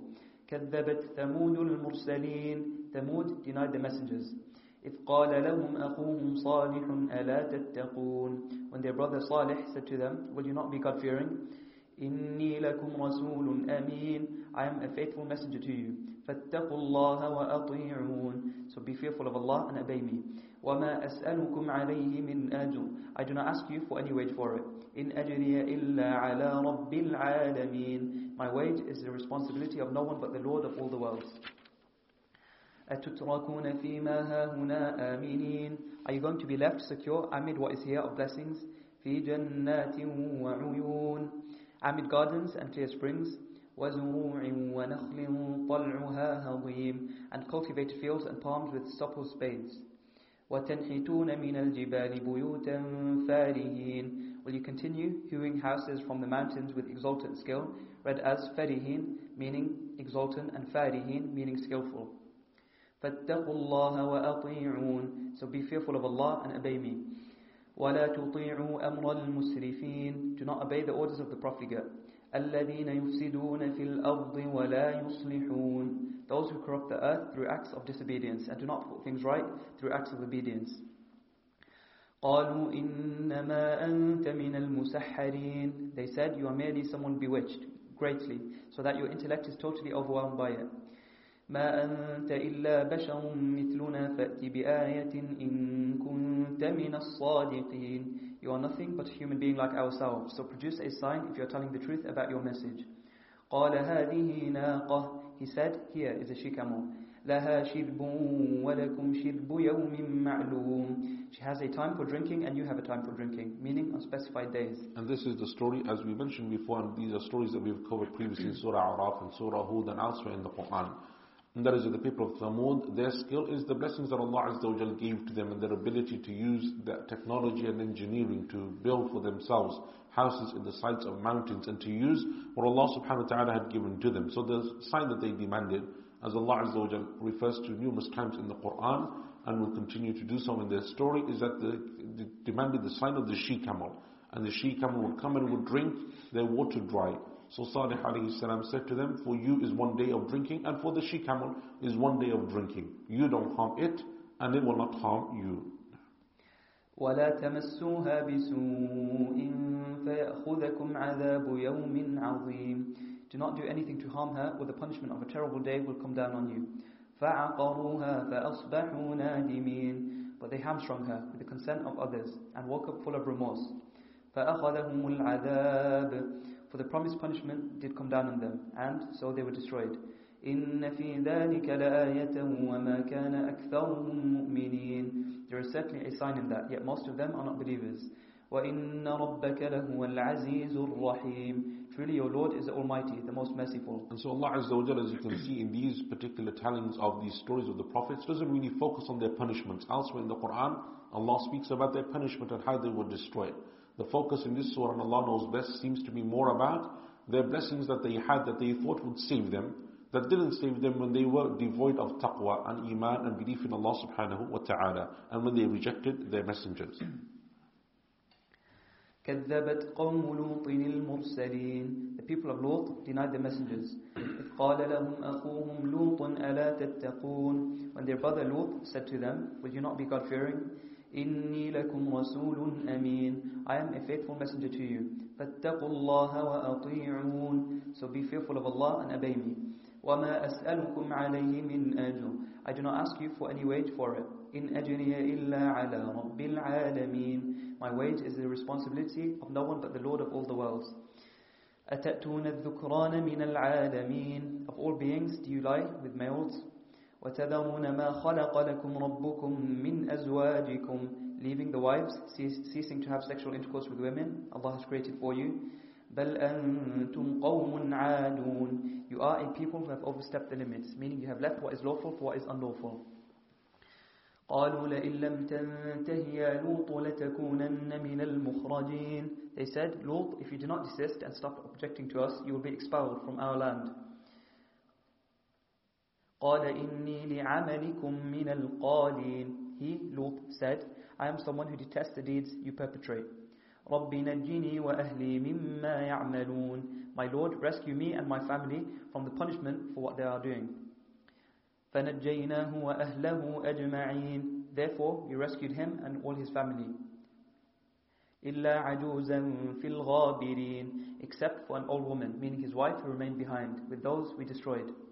ثُمَّ دَمَّرْنَا الْآخَرِينَ Then we utterly destroyed the rest. وَأَمْطَرْنَا عَلَيْهِمْ مَطَرًا And made a rain of stones come pouring down upon them. فَسَاءَ مَطَرُ الْمُنذَرِينَ How evil is the rain of those who are warned. إن في ذلك لآية وما كان أكثرهم مؤمنين There's certainly a sign in that, yet most of them are not believers. وإن ربك لهو العزيز الرحيم Truly your Lord is the Almighty, the most merciful.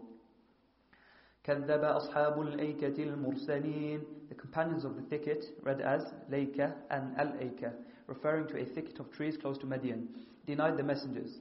إذ قال لهم شعيب ألا تتقون When Shu'aib said to them, it does not say their brother in this instance because he was not one of their tribe. Will you not be God-fearing? إني لكم رسول أمين I am a faithful messenger to you. فاتقوا الله وأطيعون So be fearful of Allah and obey me. وَمَا أَسْأَلُكُمْ عَلَيْهِ مِنْ أَجْرٍ I do not ask you for any wage for it. إِنْ أَجْرِيَ إِلَّا عَلَى رَبِّ الْعَالَمِينَ My wage is the responsibility of no one but the Lord of all the worlds. In verses 176 and 177, Allah subhanahu wa ta'ala moves on to the story of the Prophet Shu'aib, alayhi salam. But other than unlike elsewhere in the Quran when Allah Azza wa refers to them as the people of Madyan, وَإِلَى مَدْيَنَ أَخَاهُمْ شُعَيْبًا To Madian we sent to them their brother Shu'aib. Allah this time refers to a people by the name of Ashabul Aika or Layka. And Al-Aika is a group of trees or a specific tree. The people of the tree, of the thicket, disbelieved in the messengers. إِذْ قَالَ لَهُمْ شُعَيْبٌ When Shu'aib said to them, and in all of the previous stories so far of Lut and Hud and Salih and Nuh alayhim salatu wassalam, Allah always says that He sent to them their brother Nuh, their brother Hud, their brother Salih, their brother Lut. Here Allah Azza wa says He just sent to them Shu'aib. And that is because as you can see in the commentary of Al-Mahalli rahimahullah, there is a difference of opinion that exists amongst the scholars of tafsir.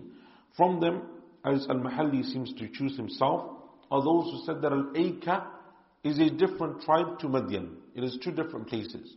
So Madian is where Shu'aib was from, and that is why in the Quran, when Madian is mentioned, Allah says their brother Shu'aib, because that's where he's from. And Al-Aika or Laika was an area that was close by, but it is a different group of people. So when Allah refers to them as He does here, He doesn't say to them that He is your brother, because He wasn't from them, but rather He was a messenger who went to them. And that is why He says in His commentary of verse 176, referring to a thicket of trees, a place, meaning an area, close to Madian, meaning that it is not Madian. That is one approach amongst the scholars of tafsir. The other approach of the scholars of tafsir is that they are one and the same. Madian and Al-Aika are one and the same. So therefore the question then arises, why doesn't Allah Azza wa refer to them as the brother, as Shu'aib? Why doesn't Allah refer to Shu'aib as being their brother in this instance? And as Ibn Kathir rahimahullah ta'ala and others mention, the reason is, and Allah knows best, is because the Aika is something that they would also worship besides Allah. So because it is referring to their shirk, Shu'aib is not their brother in that regard. He is their brother in terms of their tribe and their land. So when Madian is referred to, he is their brother, just as Hud is with Ad and Salih is with Thamud and so on. But when it's referring to their shirk, he is not their brother in that regard. So therefore Allah doesn't say he's their brother because he was never their brother in that regard of shirk. And Allah knows best. أوفوا الكيل ولا تكونوا من المخسرين Give full measure, do not skimp by giving short measure. وزنوا بالقسطاس المستقيم weigh with the level balance ولا تبخسوا الناس أشياءهم ولا تعثوا في الأرض مفسدين Do not diminish people's goods by giving people less than their full due and do not go about the earth corrupting it by killing and other disruptive actions. واتقوا الذي خلقكم والجبلة الأولين Be fearful of him who created you and the earlier creatures. قالوا إنما أنت من المسحرين They said, you are merely someone bewitched.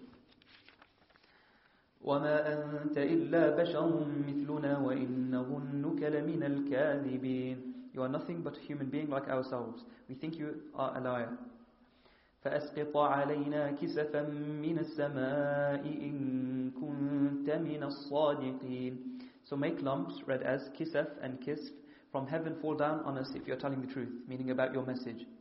قال ربي أعلم بما تعملون He said, My Lord knows best what you are doing, and He will repay you.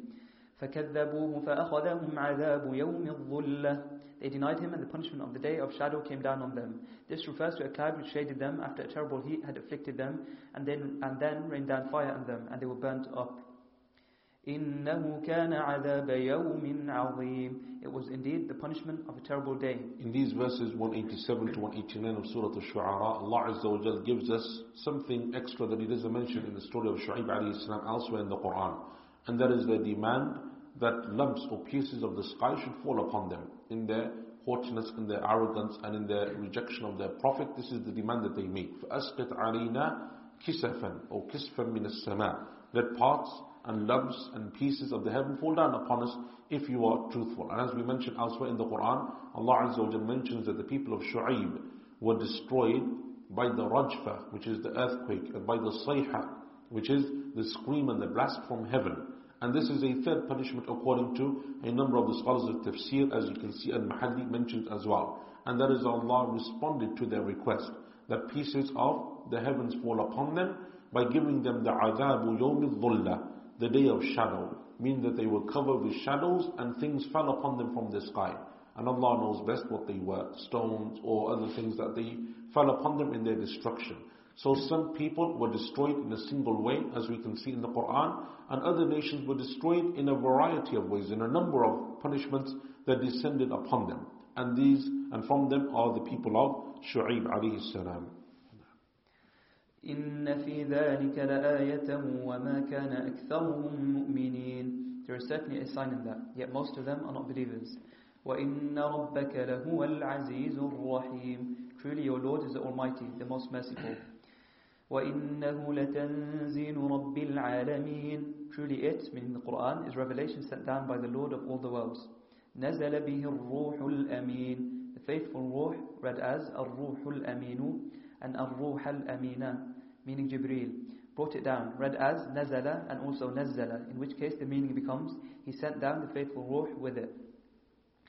على قلبك لتكون من المنذرين to your heart so you'd be one of the warners بلسان عربي مبين in a clear Arabic tongue وإنه لفي زبر الأولين It, clearly referring to the Quran which was revealed to Muhammad sallallahu alayhi wasallam, is certainly in the scriptures of the previous people, such as the Torah and the Gospel. So in these verses, after Allah Azza wa has mentioned all of these previous nations, and how Allah subhanahu wa ta'ala discarded them and punished them despite what they thought would be their means of salvation, Allah turns to the Prophet sallallahu alaihi wasallam and the companions in this ummah, and they are the ones that Allah has favored, as well as the believers of those past nations, because in their hearts they had iman and they believed in Allah subhanahu wa ta'ala. In verse 196 Allah says, وَإِنَّهُ لَفِي زُبُرِ الْأَوَّلِينَ The mention of the Quran is in previous scriptures and we mentioned this in a previous verse, وَلَقَدْ كَتَبْنَا فِي الزَّبُورِ We said in the other reading was a zubur. So the word Zabur can refer to the Psalms of Dawood alayhi salam, which is often what it refers to in the context of when it is mentioned in that Prophet alayhi salam and speaking about Dawood alayhi salam. And in other places, it refers to all the previous scriptures. Because a Zubur is anything that is revealed in terms of divine scripture. And so it refers to the Psalms, and it refers to the Torah, and it refers to the Injil, and others now. أولم يكن لهم آية أن يعلمه علماء بني إسرائيل is it read as yakun and takun, not indeed a sign for them, meaning the unbelievers of Mecca, that the scholars of the tribe of Israel, such as Abdullah ibn Salam and his companions who believed in Islam, have knowledge of it. They told people about it. And also included in 197, Abdullah ibn Salam radiallahu an is an example. And also an example is Salman al-Farsi radiallahu who traveled from Persia and was then guided by the monks that he met on his journey to go to Medina where he would find someone who was calling to Allah, who would come as the final messenger. ولو نزلناه على بعض الأعجمين If we had sent it down to a non-Arab فقرأه عليهم ما كانوا به مؤمنين Who had then recited it to them, meaning the unbelievers of Mecca, they still would not believe in it. And this is from the miracles of the Quran, verses 198 and 199 of the, the of Surah Al-Shu'ara. Allah Azza wa Jalla says in the Quran, وَلَوْ نَزَّلْنَاهُ عَلَى بَعْضِ الْأَعْجَمِينَ if there were to be non-Arabs who would recite the Quran and they were to recite it to you, you would still not believe. And that is because, as we know, the Quran is unique and a miracle in its memorization and reading. That a person who doesn't understand a single word of Arabic, in fact, a person who maybe won't be illiterate otherwise, can't read and can't write, can still proficiently recite the Quran. And they can read the Quran well without knowing and understanding a single word. And then there are people who don't understand a single word of Arabic and they have memorized the Quran from cover to cover. And as Allah Azza wa says in Surah Al-Qamar, وَلَقَدْ يَسَّرْنَا الْقُرْآنَ لِلذِّكْرِ فَهَلْ مِن مُدَّكِرٍ We have made the Quran easy as a reminder, so is there anyone who will be reminded? And so Allah Azza wa that is from the miraculous nature of the Quran. That Allah subhanahu wa ta'ala has given it to people in such a way that across the world, irrespective of people's background and their level of education and everything else, people can proficiently recite and memorize the book of Allah subhanahu wa ta'ala. كذلك سلكناه في قلوب المجرمين That is how we thread it. Your claim that it comes from a non-Arab into the hearts of the evildoers, meaning the unbelievers of Mecca. And that is one tafsir. كذلك سلكناه That is how we thread it, meaning your claim that it comes from a non-Arab. But what other scholars say and the majority say is one of two things. That we thread it, meaning your denial of it. As mentioned by Ibn Kathir rahimahullah ta'ala and tabari كَذَلِكَ سَلَكْنَاهُ That is how we threaded it, meaning the denial of guidance in the hearts of the disbelievers. And the other one is that we threaded it, meaning the Quran, in the hearts of the disbelievers, as chosen by Shaykh Muhammad al-Amin al-Shanqiti rahimahullah, meaning that despite them denying the Quran, the Quran will still penetrate their hearts. As we know amongst the Arabs, they would still hear it and they would be amazed by it, by its eloquence and by its miraculous nature. It would still be threaded within it despite their rejection and their attempts to stay away from it. And that is from also the miracle of the book of Allah subhanahu wa ta'ala. And Allah knows best This sort of thing entered their hearts when the Prophet ﷺ recited the Quran. لا يؤمنون به حتى يروا العذاب الأليم They will not believe in it until they see the painful punishment. فيأتيهم بغتة وهم لا يشعرون It will come upon them suddenly when they are not expecting it.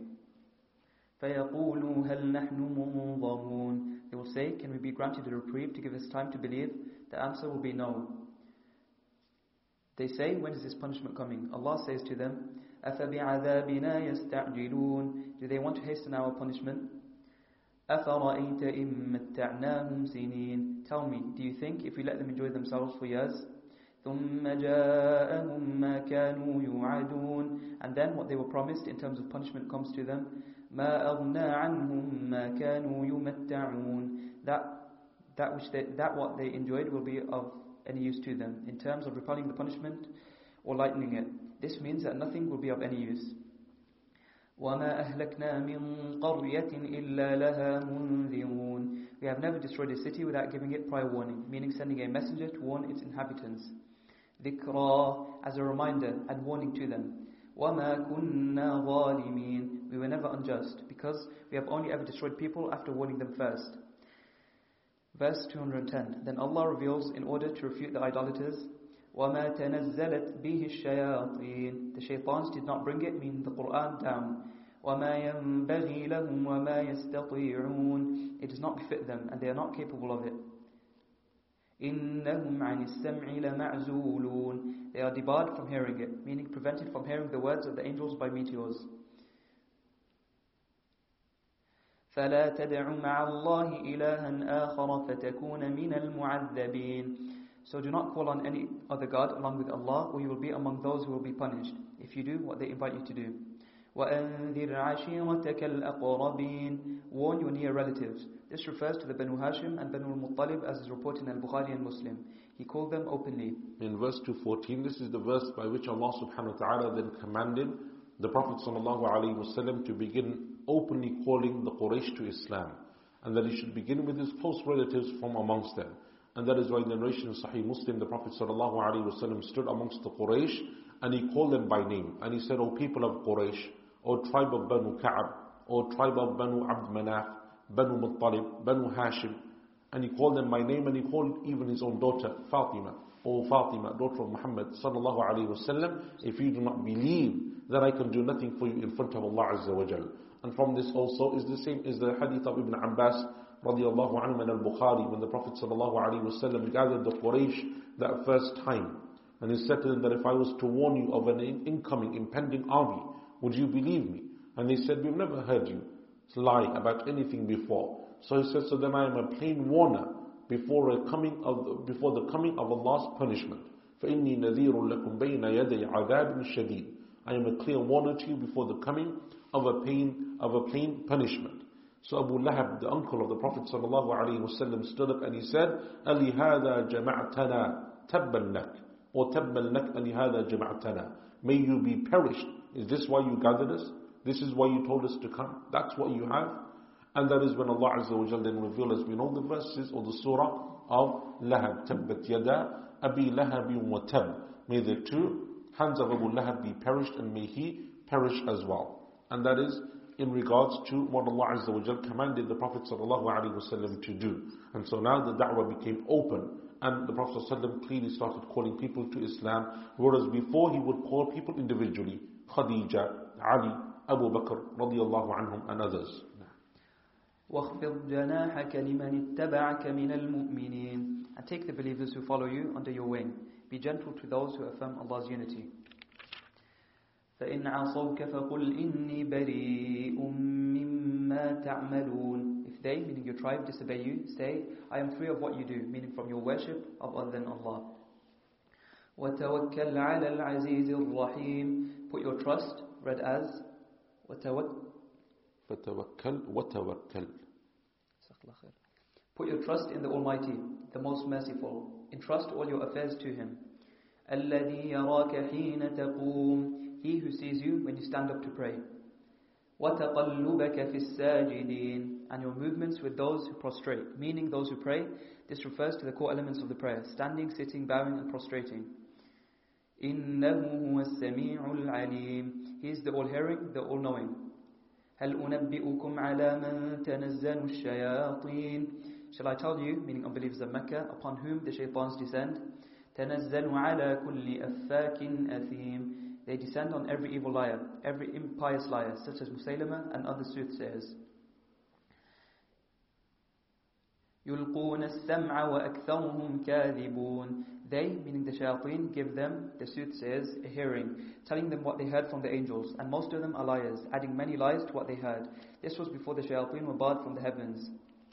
وَالشُّعَرَاءُ يَتَّبِعُهُمُ الْغَاوُونَ And as for poets, it is the misled who follow them in their poetry, repeating it and relating it from them, and so they are also blameworthy. أَلَمْ تَرَ أَنَّهُمْ فِي كُلِّ وَادٍ يَهِيمُونَ Do you not see how they ramble on in every style, literally in every valley, which here means every style and form of speech. They proceed and exceed the limits, the eulogies and satires. وأنهم يقولون ما لا يفعلون and say things which they do not do such as we have done such and such when they have not and so they are lying إلا الذين آمنوا وعملوا الصالحات وذكروا الله كثيرا except those poets who believe and do right actions and remember Allah repeatedly, so that their poetry does not distract them from remembering Allah. And defend themselves by using satire themselves after they have been wronged by the unbelievers, satirizing them as believers. They are not blameworthy then. Allah says Allah does not like evil words to be voiced out loud, except in the case of someone who has been wronged. He also says, So if anyone oversteps the limits against you, overstep against him the same as he did to you. وَسَيَعْلَمُ الَّذِينَ ظَلَمُوا أَيَّ مُنْقَلَبٍ يَنْقَلِبُونَ Those poets and others who do wrong will soon know the kind of reversal they will receive and where they will return to after they die. In these verses at the end of Surah Al-Shu'ara from verses 224 onwards, Allah subhanahu wa ta'ala speaks about the situation of the poets. And it is after these verses that the surah is named, the surah of the poets, the Shu'ara. And Allah Azza wa divides those poets into two. The first of them are those who lie and in their lyrics they speak untruth, and they say that which they don't do, and they call to things which are not virtuous and correct and noble. And that is many of the people who are engaged in poetry.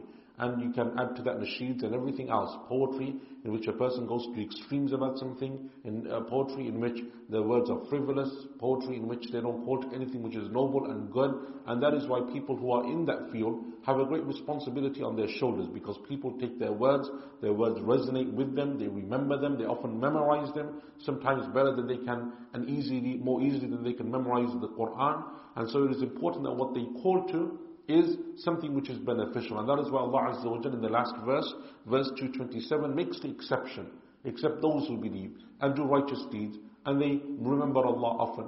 Because if they have those virtues, then they will only call to what Allah subhanahu wa ta'ala is pleased with. And their words will be measured.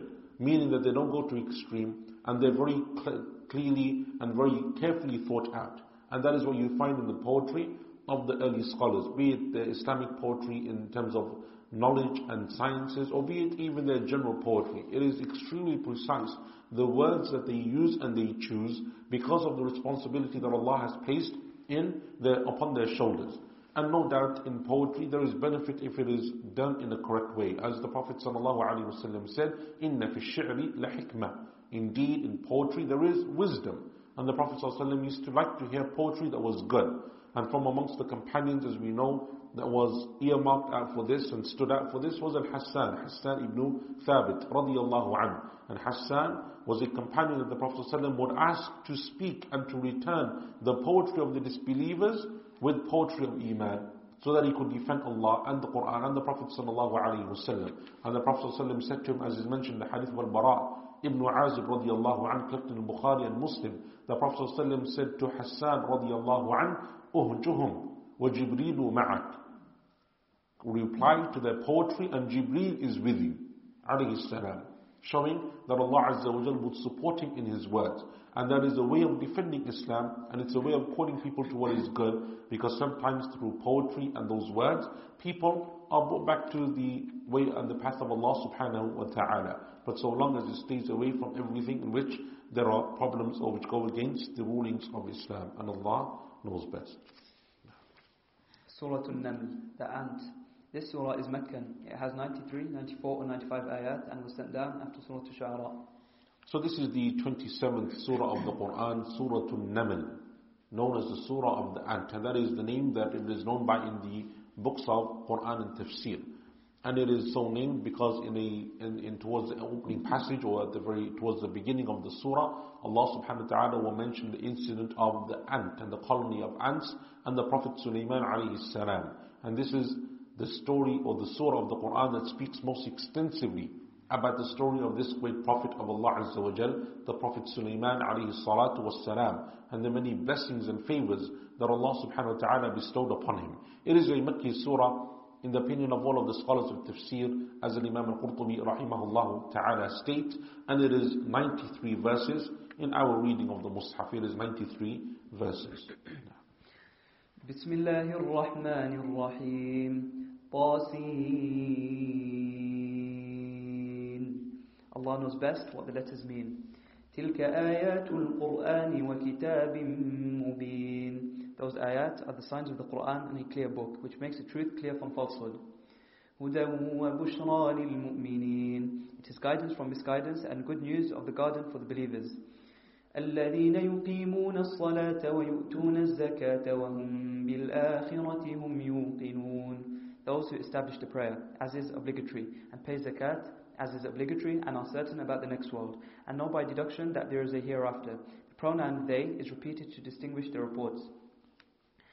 إن الذين لا يؤمنون بالآخرة زينا لهم أعمالهم فهم يعمهون As for those who do not believe in the next world, we have made their ugly actions, instigated by their lower appetites, appear good to them. And they wander about blindly, confused about them, because they consider them good, whereas Allah does not.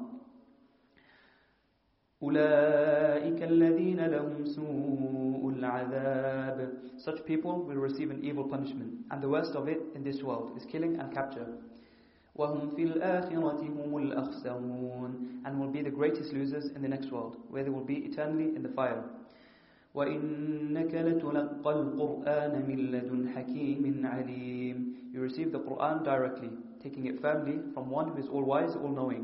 This is addressed to the Prophet sallallahu alaihi wasallam. إذ قال موسى لأهله إني آنست نارا سآتيكم منها بخبر أو سآتيكم منها بخ سآتيكم منها بخبر أو آتيكم بشهاب قبس لعلكم تصطلون Remember when Musa said to his household, meaning to his wife, while he was traveling from Midian to Egypt, I can make out a fire in the distance. I will bring you news from it about the route because he was lost, or at least a burning brand, read as Shihabin Qabasin and Shihabi Qabsin, with which to light a fire, so that perhaps you will be able to warm yourselves. In verse number 7, Allah subhanahu wa ta'ala mentions this part of the story of Musa alayhi salam, and this will come in more detail in Surah Al-Qasas. And that is that after Musa alayhi spends the 10 odd years that he spent in Madian, he decides to leave with his family, with his wife, and to return to Egypt. And as he is returning, they are in the middle of the night and they are lost.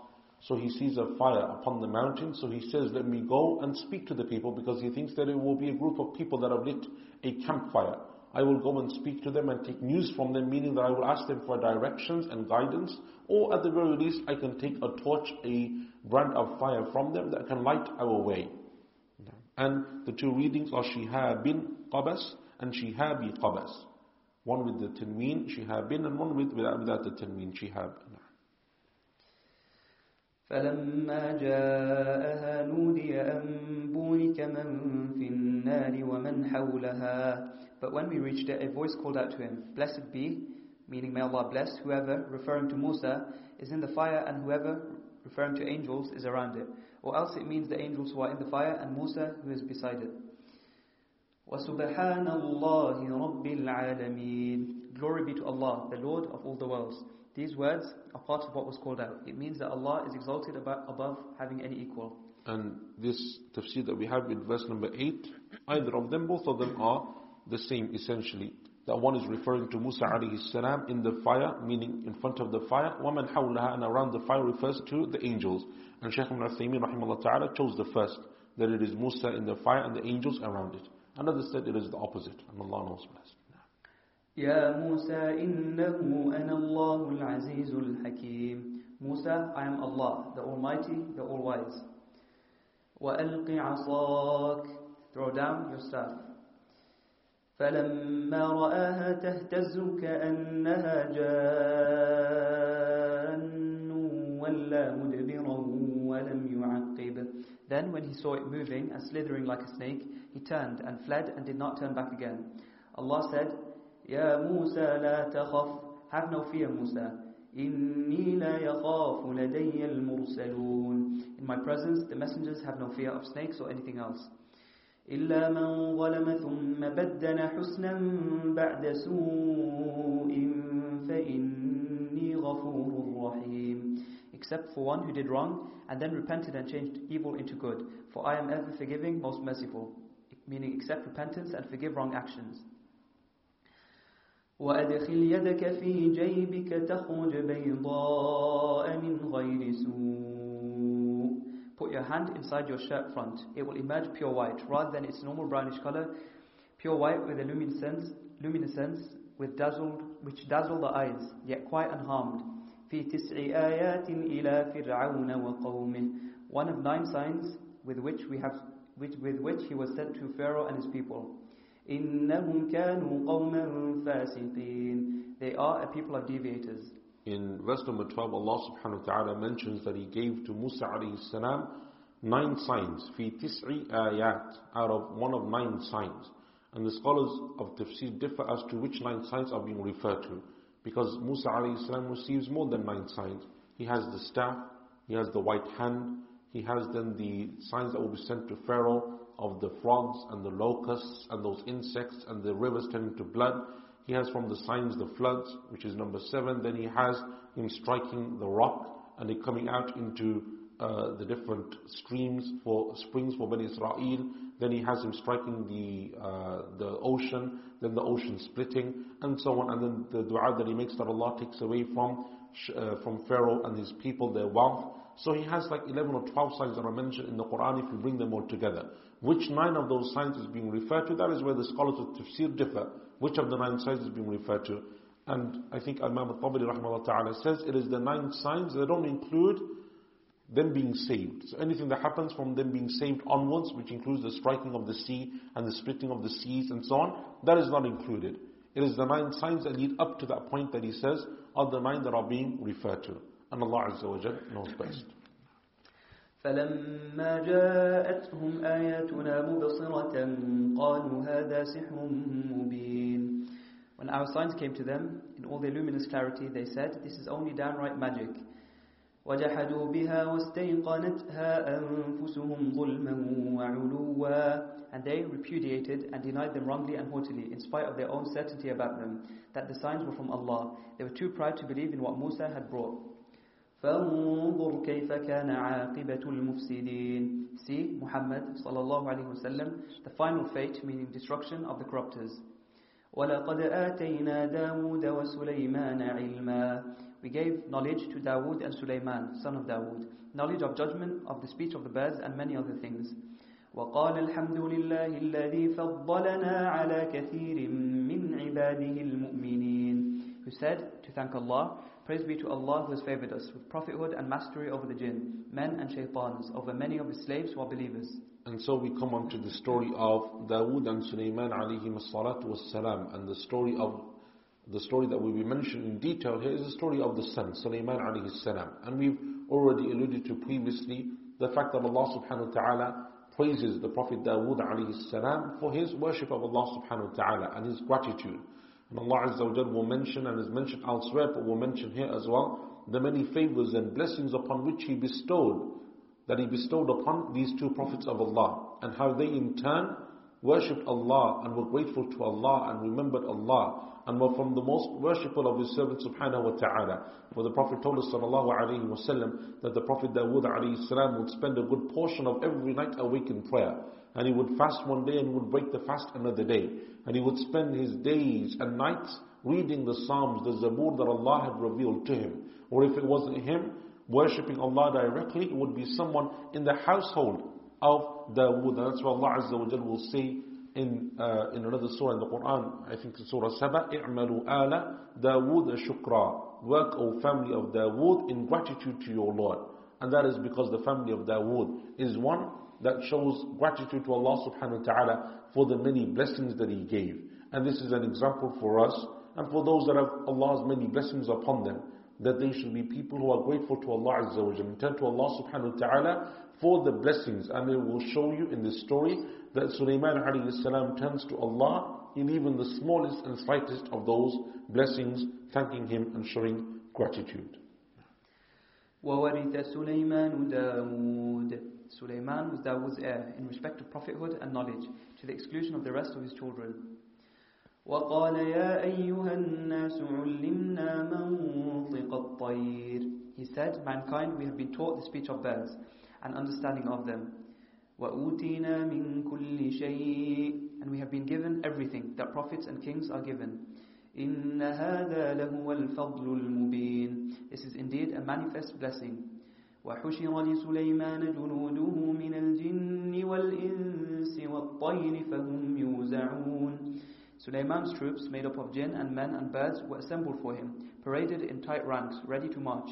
And that is from the greatest blessings that Allah Azza gave to this Prophet Sulaiman alayhi salam. His ability to command the jinn and the humans and the animal world and the birds. That he would have them all making up the ranks of his army. And that he would use them in the manner that he saw fit. Alayhi salatu wassalam. And that is from the mercy that Allah Azza bestowed upon him and the miracle that was unique to him. Alayhi salam. And that is why, as we mentioned, I think previously in the hadith of the Prophet ﷺ, that the Prophet ﷺ said that I was approached by a jinn in my salah. And I would have tied him, up, uh, tied him up to one of the pillars of the masjid so that the children of Medina could have played with him, meaning seen him for their amusement. Were it not that I remembered the dua of my brother Sulaiman, Rabbi habli mulkan la yanbaghi li ahadin min ba'di, which is the dua that will be mentioned in Surah Sad That Sulaiman alayhi salam said, Oh Allah, bestow upon me a kingdom that you will not grant to anyone who comes after me. He says, I remember the dua of my brother Sulaiman, so I let it go. And so therefore this is from the many great blessings that Allah Azza wa bestowed upon Sulaiman alayhi salatu wassalam. حتى إذا أتوا على واد النمل Then when they reached the valley of the ants, a place either at Ta'if or in Syria, قالت نملة يا أيها النمل ادخلوا مساكنكم لا يحطمنكم سليمان وجنوده وهم لا يشعرون An ant, the queen of the ants, when she saw Suleiman's armies said, Ants, enter your dwellings, so that Suleiman and his troops do not crush you unwittingly. The form of direct speech used for intelligent beings is employed because the ant commanded them to do what those with sentience are commanded to do. In verse number 18, Allah Azza mentions the story of the ants, after which the surah is named. And that is that the Prophet Sulaiman salam is traveling with his vast army, and they come across a colony of ants. And the scholars differ, was it in Asham, or was it in Al-Taif, or was it elsewhere, and Allah Azza knows best. There is no authentic hadith regarding that.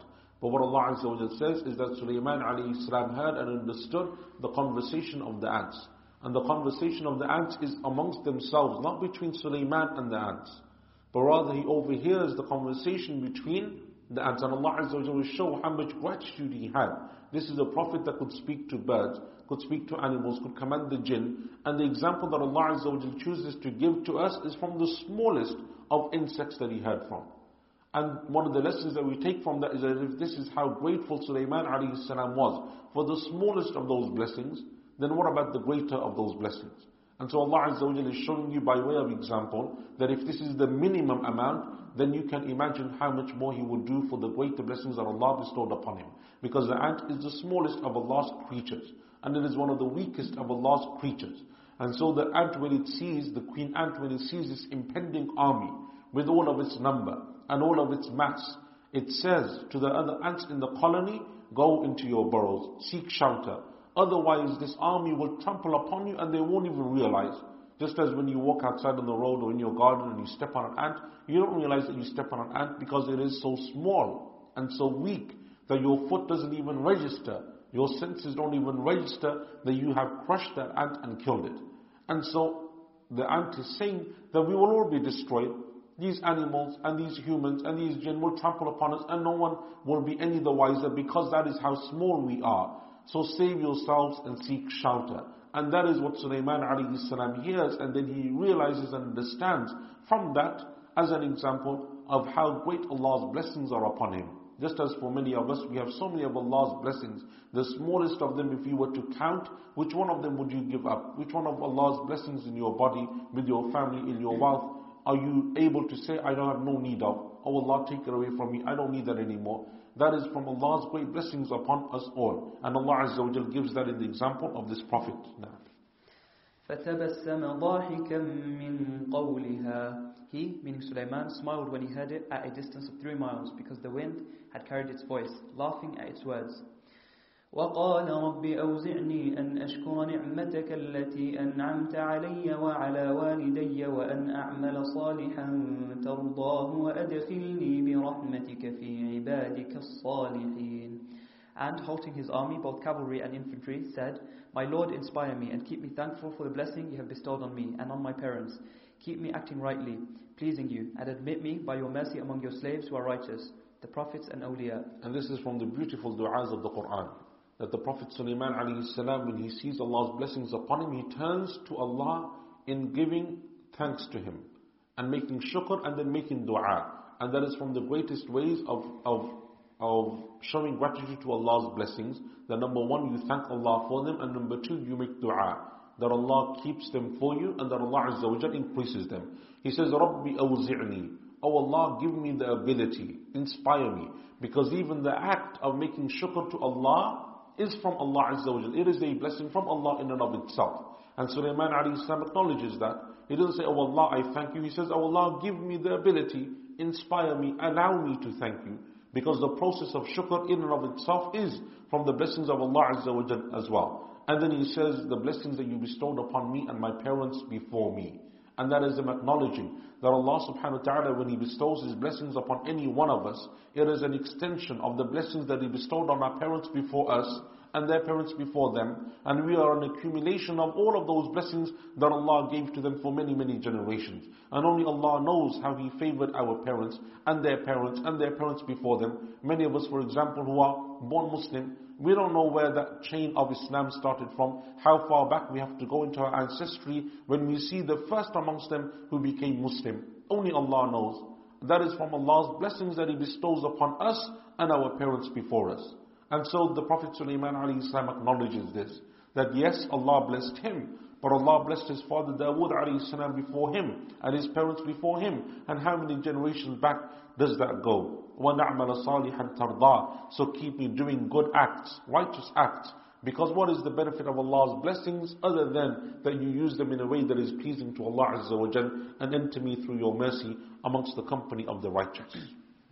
وتفقد الطير فقال ما لي لا أرى الهدهد He inspected the birds and said, How is it that I do not see the hoopoe? The hoopoe can see water under the earth and directs people to it by pecking at the earth where it is. Then the shaitans could dig and bring it out when Sulaiman needed it for the prayer. When he could not see it, he said this, أَمْ كَانَ مِنَ الْغَائِبِينَ Or is it absent without leave? And this is another extension of the story, another of the blessings of Allah upon the Prophet Sulaiman alayhi salam. And that is that he's looking for the hudhud. And some of the scholars said because Sulaiman alayhi salam only misses the hudhud because he, it was his practice that he would keep an eye upon his troops and he would take an account of them, make sure that they're all present and ready. And so as he's looking at them and taking count of them, he misses the bird, the hudhud. And the hudhud is an extremely small bird. It is smaller than a pigeon. Ibn Al-Qayyim rahimahullah ta'ala gives the other interpretation that we have here in the tafsir. And that is that the hudhud is a bird that Sulaiman alayhi salam was sent ahead of the army to look for water because it has the ability to realize where water is. And so that's what he would do. He would go ahead and look for the water. And so when he says, I am absent, or the hoopoe is absent, it's not there, it means that it's looking, that he's looking for the bird and it's yet to return. And Allah knows best. لأعذبنه عذابا شديدا أو لأذبحنه أو ليأتيني بسلطان مبين when he, re- when he realized it actually was absent, he said, I will certainly punish it more severely by plucking, by plucking out its feathers and tail and then placing it in the sun so that it will not be able to defend itself against vermin, or slaughter it by cutting its throat, if it does not bring me clear authority, meaning evidence to support its excuse for being absent. And the commentary of verse 21 is from the Israeliyat, and Allah knows best, but it's not from the way of the prophets that they would torture animals in that way but rather what it's referring to is that, that he has to have a good excuse. The bird has to have a very good excuse for being absent for that period of time without the permission of Sulaiman alayhi salam. However, it was not long delayed, read as Makatha and Makutha. It was only a little late and came humbly to Sulaiman, raising its head and dropping its tail and wings. He excused it and asked about what, what had occurred while it was absent. فقال أحطت بما لم تحط به وجئتك من سبأ بنبأ يقين And then it said, I have comprehended something which you have not, and bring you accurate intelligence from Sheba, Seba, the name of a tribe in Yemen named after their founding ancestor. And that is the position of many of the scholars of tafsir in verse 22, that Saba is not the name of a person. And often we use the name Saba uh, to think that it refers to the name of the queen. Is the name of the tribe that is named after a man. It is said that there was a man and the, the, the, the people of Saba are in Yemen. The people of Saba are a people of Yemen and their leaders are in Yemen. And Allah Azza wa names a surah after Saba, Surah Saba. And it said that they were, it was a king who had a number of children. And from them was one called Saba who went and settled in, in the area of Yemen. And from his dynasty there came a number of kings. So Saba refers to that area, that tribe, that nation who is named after a man. And it is not the name of the queen. The name of the queen, as is mentioned in the books of tafsir, it is said is Bilqis, as the author will shortly mention. إني وجدت امرأة تملكهم I found a woman ruling over them, a queen named Bilqis. وأوتيت من كل شيء who has been given everything that a sovereign needs in terms of accoutrements and other things. وَلَهَا عَرْشٌ عَظِيمٌ She possesses a mighty throne. Her throne was 80 cubits tall and 40 cubits wide. It was raised up 30 cubits and made of gold and silver adorned with pearls, rubies, green topaz and emeralds. Its legs were made of red rubies, green topaz and emerald. There were seven anterooms leading up to it, each with a locked door. And again, this is many of what you will find in the story of Sulaiman alayhi salam is from the Israelite traditions, and it is one of the stories of the Quran that is full of those traditions. And Allah Azza wa knows best, but there is no authentic hadith of the Prophet that says that this was a description of her throne. But Allah does say that it was a grand throne. وَلَهَا عَرْشٌ عَظِيمٌ She has a grand throne. And so therefore it is something which is grand, but Allah knows best in terms of its details and its makeup and what jewelry or what jewels and precious stones it had. Allah knows best concerning those details. وجدتها وقومها يسجدون للشمس من دون الله I found both her and her people prostrating to the sun instead of Allah وزين لهم الشيطان أعمالهم فصدهم عن السبيل فهم لا يهتدون Shaitan has made their actions seem good to them and debarred them from the way of truth, so they are not guided. And so the Hudhud says to Sulaiman alayhi salam that on my travels I came across this kingdom and this kingdom is ruled by a woman, by a queen and she has this amazing throne that I saw. But there are people who are Magians, they worship the sun besides Allah subhanahu wa ta'ala. And that is what I found amongst them. ألا يسجدوا لله الذي يخرج الخبأ في السماوات والأرض ويعلم ما تخفون وما تعلنون And do not prostrate to Allah, who brings out what is hidden of the rain and plants in the heavens and the earth, and knows what you conceal in your hearts and what you divulge on your tongue. الله لا إله إلا هو رب العرش العظيم Allah, there is no God but Him, the Lord of the mighty throne. The throne of the All-Merciful is incomparably greater than the throne of Bilqis. And that is a good tafsir. Allah Azza wa Jal says that His throne is far greater than the throne of any king, any queen. Irrespective of what people think of the possessions that they have, what Allah possesses will always be far greater. قال سننظر أصدقت أم كنت من الكاذبين He, meaning Sulaiman, said to the hoopoe, We shall soon see if you have told the truth or a liar. The hoopoe showed them where some water was, and they drank and performed wudu, and prayed. Then Sulaiman wrote a letter which said, From the slave of Allah, Sulaiman son of Dawood, to Bilqis, the queen of Sheba, In the name of Allah, the All-Merciful, Most Merciful, peace be upon whoever follows true guidance. Following on from that, do not rise up against me, but come to me in submission. And Allah knows best concerning, again, that tradition. Then he sealed the le- verse 28. Then he sealed the letter with musk and with his seal and said to the hoopoe, اذهب بكتابي هذا فألقه إليهم ثم تول عنهم فانظر ماذا يرجعون Take this letter of mine and deliver it to them, meaning Bilqis and her people, and then withdraw from them a little, meaning for a short time, and see how they respond. It took the letter and brought it to her while her armies were around her, guarding her. It delivered the letter, casting it right into her room. When she saw it, she trembled and was overcome by fear. Then she read what it contained. قالت يا أيها الملأ إني ألقي إلي كتاب كريم She said, Council of Nobles, a noble letter, one which has been sealed, has been delivered to me.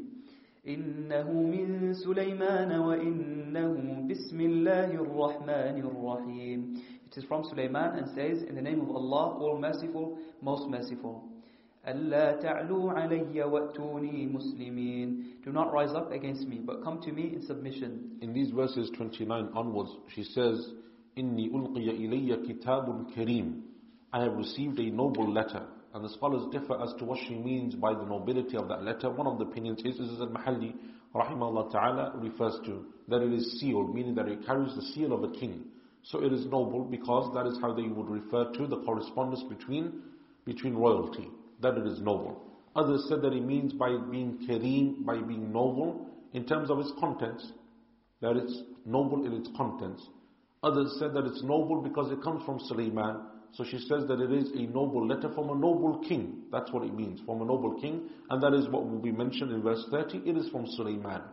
And others said, and this is the position of Ibn Kathir rahimahullah ta'ala, that it is noble in the sense of how it was delivered. Meaning that a hudhud would come and would deliver the letter directly to her, noble in the way and manner of its arrival. Because that wasn't the way that correspondence would arrive. It would come by messenger, and that would take many days and many weeks and many months to come and travel. But this was delivered in a unique way.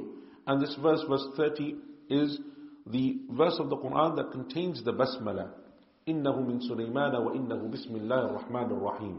and by ijma' of the scholars, the basmala is a part of the Quran in this verse. But as we said at the beginning of Surah Fatiha, they differ concerning its place at the beginning of the other surahs of the Quran, Fatiha and others, and we said then that the correct opinion and the strongest of them, and Allah knows best, is that it is an independent verse at the beginning of every surah to show the beginning of that surah with the exception of Surah At-Tawbah, and Allah knows best. قالت يا أيها الملأ أفتوني في أمري She said, Council, give me your opinion about this matter and tell me what you think I should decide. ما كنت قاطعة أمرا حتى تشهدون It is not my habit to make a final decision until I have heard what you have to say. قالوا نحن أولو قوة وأولو بأس شديد They said, we possess strength and we possess great military force. والأمر إليك فانظري ماذا تأمرين But the matter is in your hands, so consider what you command, and we will obey you. قالت إن الملوك إذا دخلوا قرية أفسدوها وجعلوا أعزة أهلها أذلة She said, when kings enter a city, they lay waste to it and make its mightiest inhabitants the most abased. وكذلك يفعلون That is what they, meaning the senders of this letter, too will do. وإني مرسلة إليهم بهدية فناظرة بما يرجع المرسلون I will send them a gift and then wait and see what the messengers bring back. Meaning, see if they accept the, the gift or return it. If he is a king, he will accept it. If he is a prophet, he will not accept it. She sent a thousand male and female servants in equal numbers, 500 gold ingots, crowns adorned with jewels, musk, amber, and other things, together with an envoy who carried a letter. The hoopoe went swiftly to Suleiman to tell him the news. He ordered masses of gold and silver bricks to be made, and that, and that they should be laid round his palace to cover an area of several square miles, and that a high wall of gold and silver should be built around it. And this again in verse 35 is from the Israeliyat. It's not an authentic hadith from the Prophet ﷺ. Only Allah knows best the manner of the gift that she sent and the manner in which Sulaiman alayhi received it other than what Allah explicitly mentions in the Quran. Qatada rahimahullah ta'ala said this queen Bilqis was an extremely intelligent woman even before her Islam. Because when the letter of Sulaiman comes, Number one, she takes shura. She consults her advisors. She doesn't take an independent decision. Number two, when they say to her, we're strong enough, we can take him on, she says no, because if he happens to be the stronger one, the first ones whose heads will roll will be ours. That's what they do. When people come and conquer a land, the first people that are put to death are the nobility and the rulers. So we're the first ones that are going to suffer. And the third show of intelligence is she says that I will send to him a gift instead. Qatada said, Rahimahullah Ta'ala, because she knew that a gift captures a person's heart. And that is why the Prophet ﷺ said to us, shall I not tell you something that if you do it, you will increase in love amongst you? Give gifts. Tahadu tahabu. Give gifts and you will increase in love amongst one another. And so the Prophet ﷺ said this. So Bilqis is saying that I will send to them gifts and only Allah Azza wa knows exactly what that gift was. فلما جاء سليمان قال أتمدونني بمال فما آتاني الله خير مما آتاكم When it, meaning the gift accompanied by the envoy and his entourage, reached Sulaiman, he said, Would you give me wealth when what Allah has given me, referring to prophethood and his kingdom, is better than what he has given you of this world? بل أنتم بهديتكم تفرحون No, rather it is you who delight in your gift, which is merely the baubles of this world. ارجع إليهم Return to them, taking back the gift you brought. فلنأتينهم بجنود لا قبل لهم بها ولنخرجنهم منها أذلة وهم صاغرون We will come to them with troops they cannot face, and will expel them from it, meaning from their land of Sheba, which was named after the ancestor of their tribe, abased and humiliated, if they do not come in submission. When the messenger returned with the gift, she shut her throne up inside her castle, behind seven guarded and locked doors, and surrounded her castle with seven further fortifications. She prepared to travel to Suleiman in order to see what he wanted from her. She traveled with 12,000 chiefs. It said that there were many thousand with each chief. He was aware of her when she was about five miles away. And again, Allah Azza wa Jalla knows best about the authenticity of those details. قال يا أيها الملأ أيكم يأتيني بعرشها قبل أن يأتوني مسلمين He said, Council, who among you will bring me her throne before they come to me in submission? And this is now Sulaiman alayhi salam asking his counselors from the jinn and from the humans and others, who will bring me her throne before she arrives as a sign for her, as a miracle, and as a sign for her to show her the truthfulness of my speech. Because Sulaiman salam is saying to her, believe in Allah, I am a prophet of Allah. And she is responding and saying, what? She thinks that she's, he's just a normal king after her land, after her property, and so on. And so this is a sign that he wants to show her of her truthfulness, of his truthfulness. قال عفريت من الجن أنا آتيك به قبل أن تقوم من مقامك an ifrit of the jinn, a very strong type of jinn, said, I will bring it, meaning the throne to you before you get up from your seat, where Sulaiman used to sit for judgment from early morning to midday.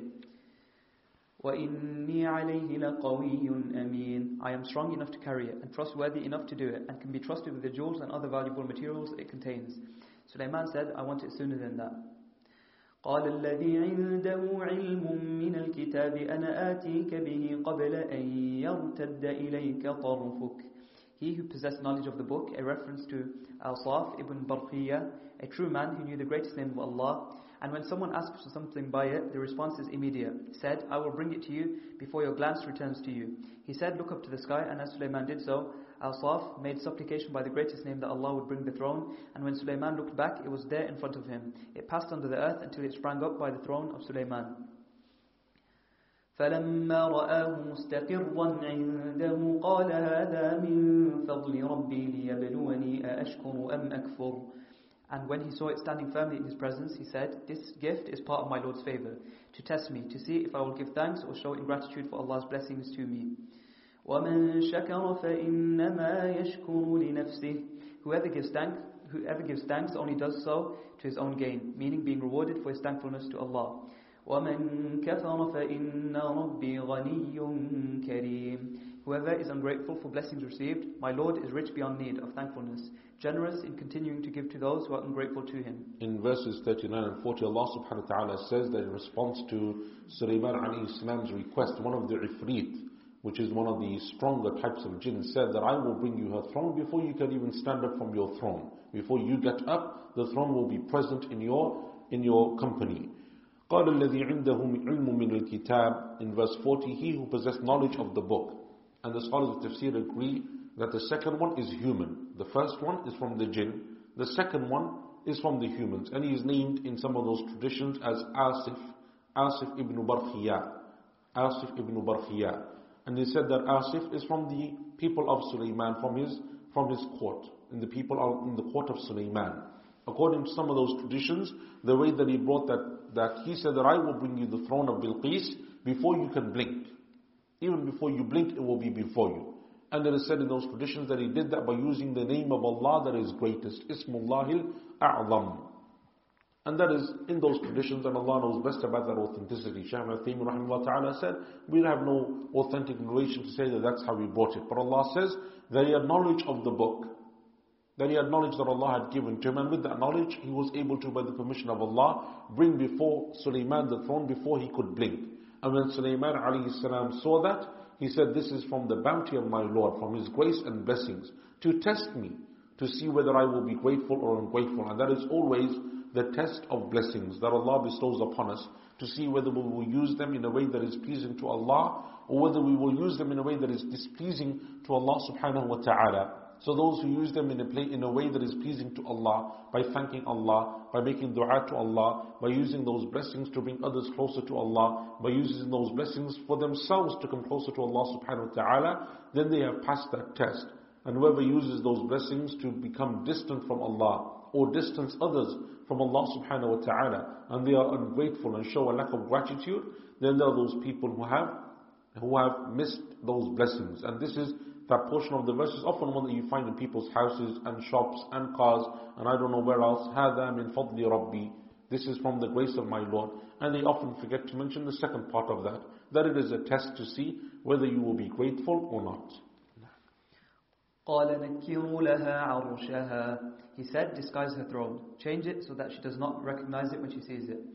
ننظر أتهتدي أم تكون من الذين لا يهتدون We shall see whether she is guided, to recognize it or someone who is not guided, and does not recognize it because of the change. By that he meant to test her intelligence because of what had been said, and they altered it. فلما جاءت قيل أهكذا عرشك Then when she came, she was asked, Is this is your throne like this? قالت كأنه هو She said, It is exactly like it. She recognized it, although it appeared to her as it appeared to them. He did not say, Is this your throne? If he had asked that, she would have answered yes.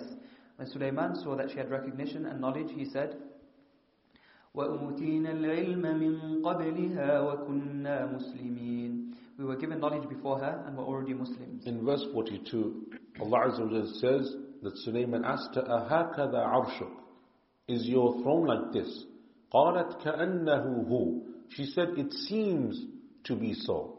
Not that she said it is exactly like it. كَأَنَّهُ هُوَ Because she can tell clearly from it that it looks exactly like her throne, but at the same time she's dismissing the possibility that that massive throne of hers that Allah describes as being grand could reach this before her own army could reach Sulaiman alayhi salam. And then how did he get it out and how did he extract it and how did he remove it? So she seems to know that it is hers, but she doesn't want to openly say because at the same time, she has yet to completely submit to Allah Azza wa and believe in the prophethood of Sulaiman. قَالَتْ كَأَنَّهُ هُوَ Therefore, the better translation is that it seems to be like it is my throne. And Allah Azza wa knows best. وصدها ما كانت تعبد من دون الله For what she worshipped besides Allah impeded her from worshipping Allah. إنها كانت من قوم كافرين She was from an unbelieving people. قيل لها دخول الصرح She was told, enter the courtyard, which was paved with transparent crystal under which were flowing fresh water and fish.